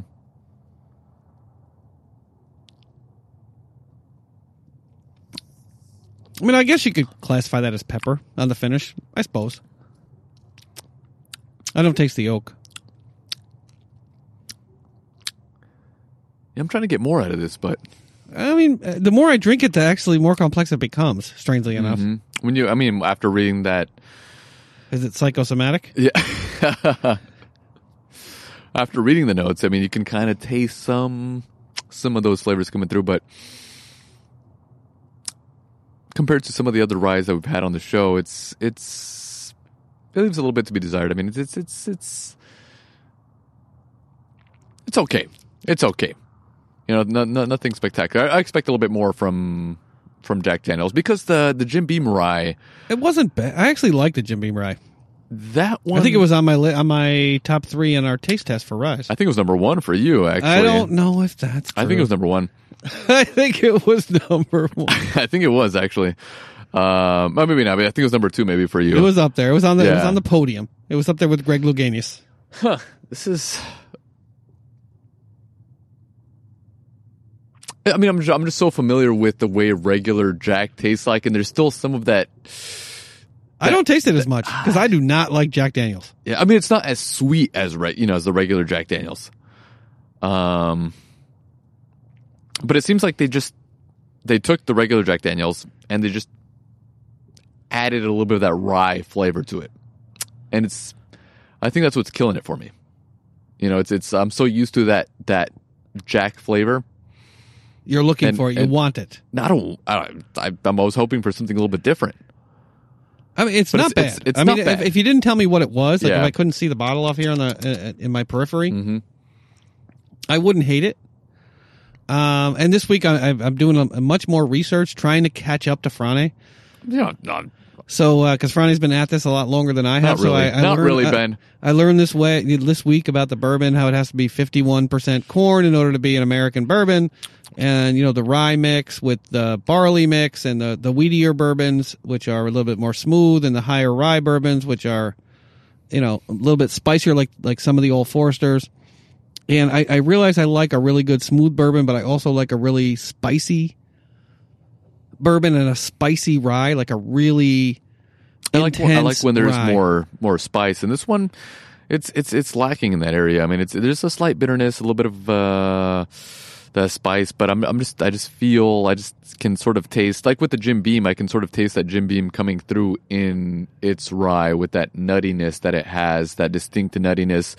Uh, whereas this one, not as sweet. There's a little bit of sweetness, but. Yeah, it's it's just not distinct enough for me. But the similar, we have a similar rye content in the the Old Forester Straight Rye, which we did. I think we did taste the Old Forester Straight too, Rye. and yeah. I think we liked that one, right? Mhm. And that's a 65 percent, 65 percent rye bill in that. And the Woodford Reserve Rye, which I don't think what That we, was- didn't like it as as much as we like the Old Forester, if I if I recall. Yeah, yeah. And and the Woodford Reserve uh, bourbon is is better than than the rye in my opinion. Uh, that's why I was mix- mixing the uh, the Woodford Reserve bourbon or uh, rye with my Coke is because it wasn't anything spectacular. Whereas with the Balcones rye, I really like that one, and that's something that's you know I would definitely drink on the rocks and not mix with anything else because you want to enjoy the flavors of that. Whereas with uh, with this Jack Daniel's rye, I'll, I'll probably be mixing this with uh, with Coke. A little disappointed. Uh, uh, it's- Well, I mean, it's it's Jack Daniels. It's, yeah, I it's twenty it is, bucks. yeah, it is twenty bucks. I think you might have had know, your you- you- expectations you- a little high on that one. Yeah, but I mean, the honey one was not that bad. I mean, even the Jack Fire, we you know we enjoyed that too. I mean, for what they are. Um, but with this one, you know, it's it's a good sipper. Um, I would say this is better than you know the old number seven, but it's nothing spectacular. It's not something I'd rather spend a little bit more for something a little bit better, like the Balcones, which is uh, you know maybe around 30 35 dollars, and this is twenty dollars. So you know, spend your 10 15 dollars more on something a little bit better than this. Uh, but uh, the more I drink it, the better. The more I like it. I mean, Yeah. it, the more I sip on it, the more it grows on me. I could Mm-hmm. I could sit and drink this, you know, outside, I mean, you could. I mean, it's, sitting in a it's- it's chair, listening to a not podcast. a bad, not a bad sipper, chilled to the right temp- temperature. Um, but eh, it's okay. What, what would you rate this, Ben? on our thirst and goal rating scale, I would give it. Ah, the Balcones was was that last week? The Balcones. I gave it Uh, that, a that was the, that was a bourbon. I mean, we we tried the rye a few weeks back. Probably give it about a five. Yeah, that's what I would give it to. I would give it about a five. I mean, it's it's middle of the road, nothing spectacular, but you know, good enough to uh, sit back and, and sip on, even if you don't have to, you know, mix it with anything. because you don't realize you know you i mean as i say uh, the more i drink it the more i like it but then when you if you put down a really good rye in front of me Mm-hmm. one of uh, like the willet if you put the willet yeah. if you put the willet down in front of me right now i would drink it and say oh my god this is a thousand times Yeah. better um Or the whistle pig is just a little more complex than this. yeah the but also the- you know, there, there, there- there's you know uh, there's a price difference between this and and you know those, those others but uh, you know if if if, if it's balcones then you know that's not much more uh, the willet is about twice the price if not just a little bit more than that. Um, so if you're willing to spend a little extra cash on a rye spend it on that. But you know if you want something cheap and you know semi enjoyable then you know the Jack Daniels rye or even the Jim Beam rye Ben which yeah, you I enjoyed like the very much Rye. too. And the uh the the old forester the straight rye wasn't that Mm-hmm. expensive right? yeah no. And that's a that's a pretty good buy. It's good. Uh, just a quick shout out to Bourbon and Branch podcast, who I've been listening to, and they've been educating me on uh, the science of bourbon, so, you know, over and above the taste of it. Uh, great podcast, by the way. Great podcast. All right, Friday, what's next up on the big board? Next up on the big board, Ben, is our beer of the week. Oh, it just makes me sad because it tells me that we're nearing the end of the show. So we'll be right back with our beer of the week.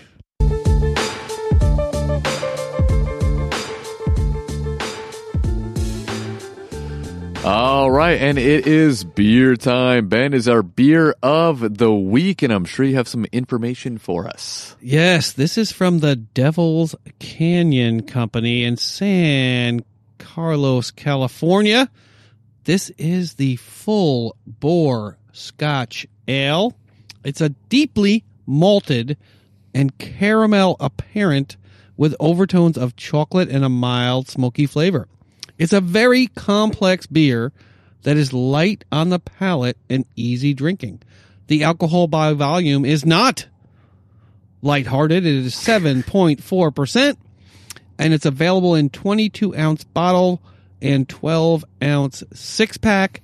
They have a really interesting label. You can look at the pictures on Instagram and later this evening on Twitter. This is a very interesting label, very interesting brewery.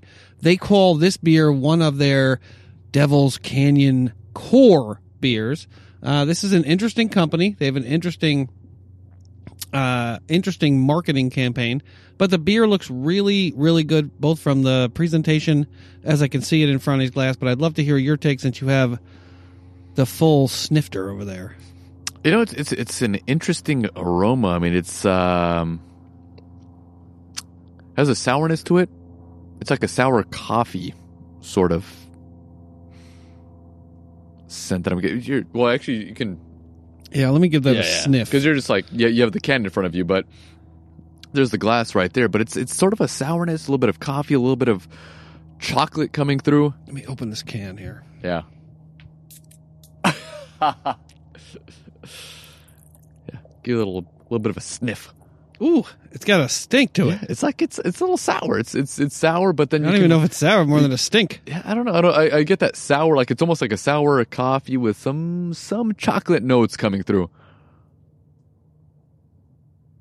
Yeah, I mean, it's got a little bit of a sour Yeah, smell. It's got a little bit of a. It, it almost has a. It almost. I hate to say this, but it almost has a little bit of a dank smell to it. Maybe just a little bit of skunk, but I kind of like the smell though. It's, it's Interesting that you like it, you're because- very, because it's, uh, it's, it's it's an interesting smell. You know, you don't usually get that from a beer, but let's let's give it a taste. And, uh, wow, It's chocolatey. I mean, like it hits like the the chocolate really it really hits you at the back of the throat, and there's not much head. I wish there was a little bit more not, carbonation to it. not much Yeah, of a follow either, Mm. Well, or a finish. Not I mean, much the- of a finish. the chocolatey sort of flavor sticks with you though, and the color is really nice. I mean, it's a dark, It- almost like uh, you know, Oh, like it's a Coca-Cola color. flavor, for the- like a dark uh, For caramel, those of you who can't see the beer, I mean, it does. I mean, it's almost like Coca Coca-Cola. I mean, yeah, Coca Cola, sort of dark, color. dark caramel. Not much head. Not No, much carbonation. no. really. I wish it had a little bit more carbonation. Probably would be a little better with a little bit more carbonation. Almost like uh, a Guinness, where you don't actually get, you know, where you forget to pop the carbonation in the bottom of the can. but it's easy to drink. Um, it's wet. It doesn't kind of have like a. a, a Is it wet? It's, no, I'm saying it doesn't have it. It doesn't have. A, it doesn't have that dryness like that. That beer that we had last. I think it was last week or the week before. It had like that. Really hit you with that dryness at the back of your throat. Whereas this one Oh, the fig. was it that one? I Yeah, that was which- good. I like- saved those. Yeah, I have those for Super Bowl Sunday. but this one, it's it's it's interesting. I'm not going to say it it it it tastes great, but you're kind of thinking about which which which flavors are coming through. Like you're sort of pondering. You know, it's like, what am I tasting here? I can. I mean, I think it's. I think it's a caramel, like a caramel chocolate almost that I'm tasting. With a little bit of sourness. but the taste is almost like a. It's almost like a one night stand. It's it's it's, it's there and then it's gone. It doesn't give you a lot of time to get to know it Yeah. as it goes as it crosses your palate. It's not amazing. It's not something you know. I mean, we've we've had other you know dark beers on the show that we loved, but this one is it's semi complex, but I don't know. It just it doesn't it doesn't pique my interest. You know. Well, I'm just not sure what it should be. Hmm. Hmm. It's it's good, but not great. Not one of our better beers. They're supposed to be wee heavy, super malty, rich, full of caramel flavors and aromas. Scotch ales go through a longer boil in the kettle, allowing the wort to caramelize. The result of this process is a dark brown, full bodied, bursting with flavor, and generally higher in alcohol ale. Roasted malty caramel flavors dominate in these boisterous brews, which usually clock in at a whopping 6 to 10% alcohol by volume. A slight bitterness may be present, though the strong caramel flavors from the long boil tend to dominate over noticeable bitterness. Unsurprisingly, some Scotch ales may have a slightly peaty. Ah, there you go. The peaty flavor, the peaty smell. If you're going to have more than one, which trust us, you will from this website, we recommend pairing with a nice plate of, of charcuterie and hard cheese. No, thank you with the hard cheese. Ban the hard cheeses for God's sakes. Will cheers to that. Hmm. I mean, it's easy to drink. I mean, I guess for- I could see, and this might be the only thing I would eat a hard cheese with. with with beer. Well, with this particular beer. But it is, it's that some- peatiness. I think that the peatiness is what we smell. That that, yeah, that, that- sort of that sort of uh that that that little bit of a That dank sourness? stink to it. Hmm. So I'm I'm just getting like a a sourness, not a peatiness. Though. It's almost like a a, a, salty chocolate. It's it's really. int- I mean, maybe I've never had a Scotch ale before.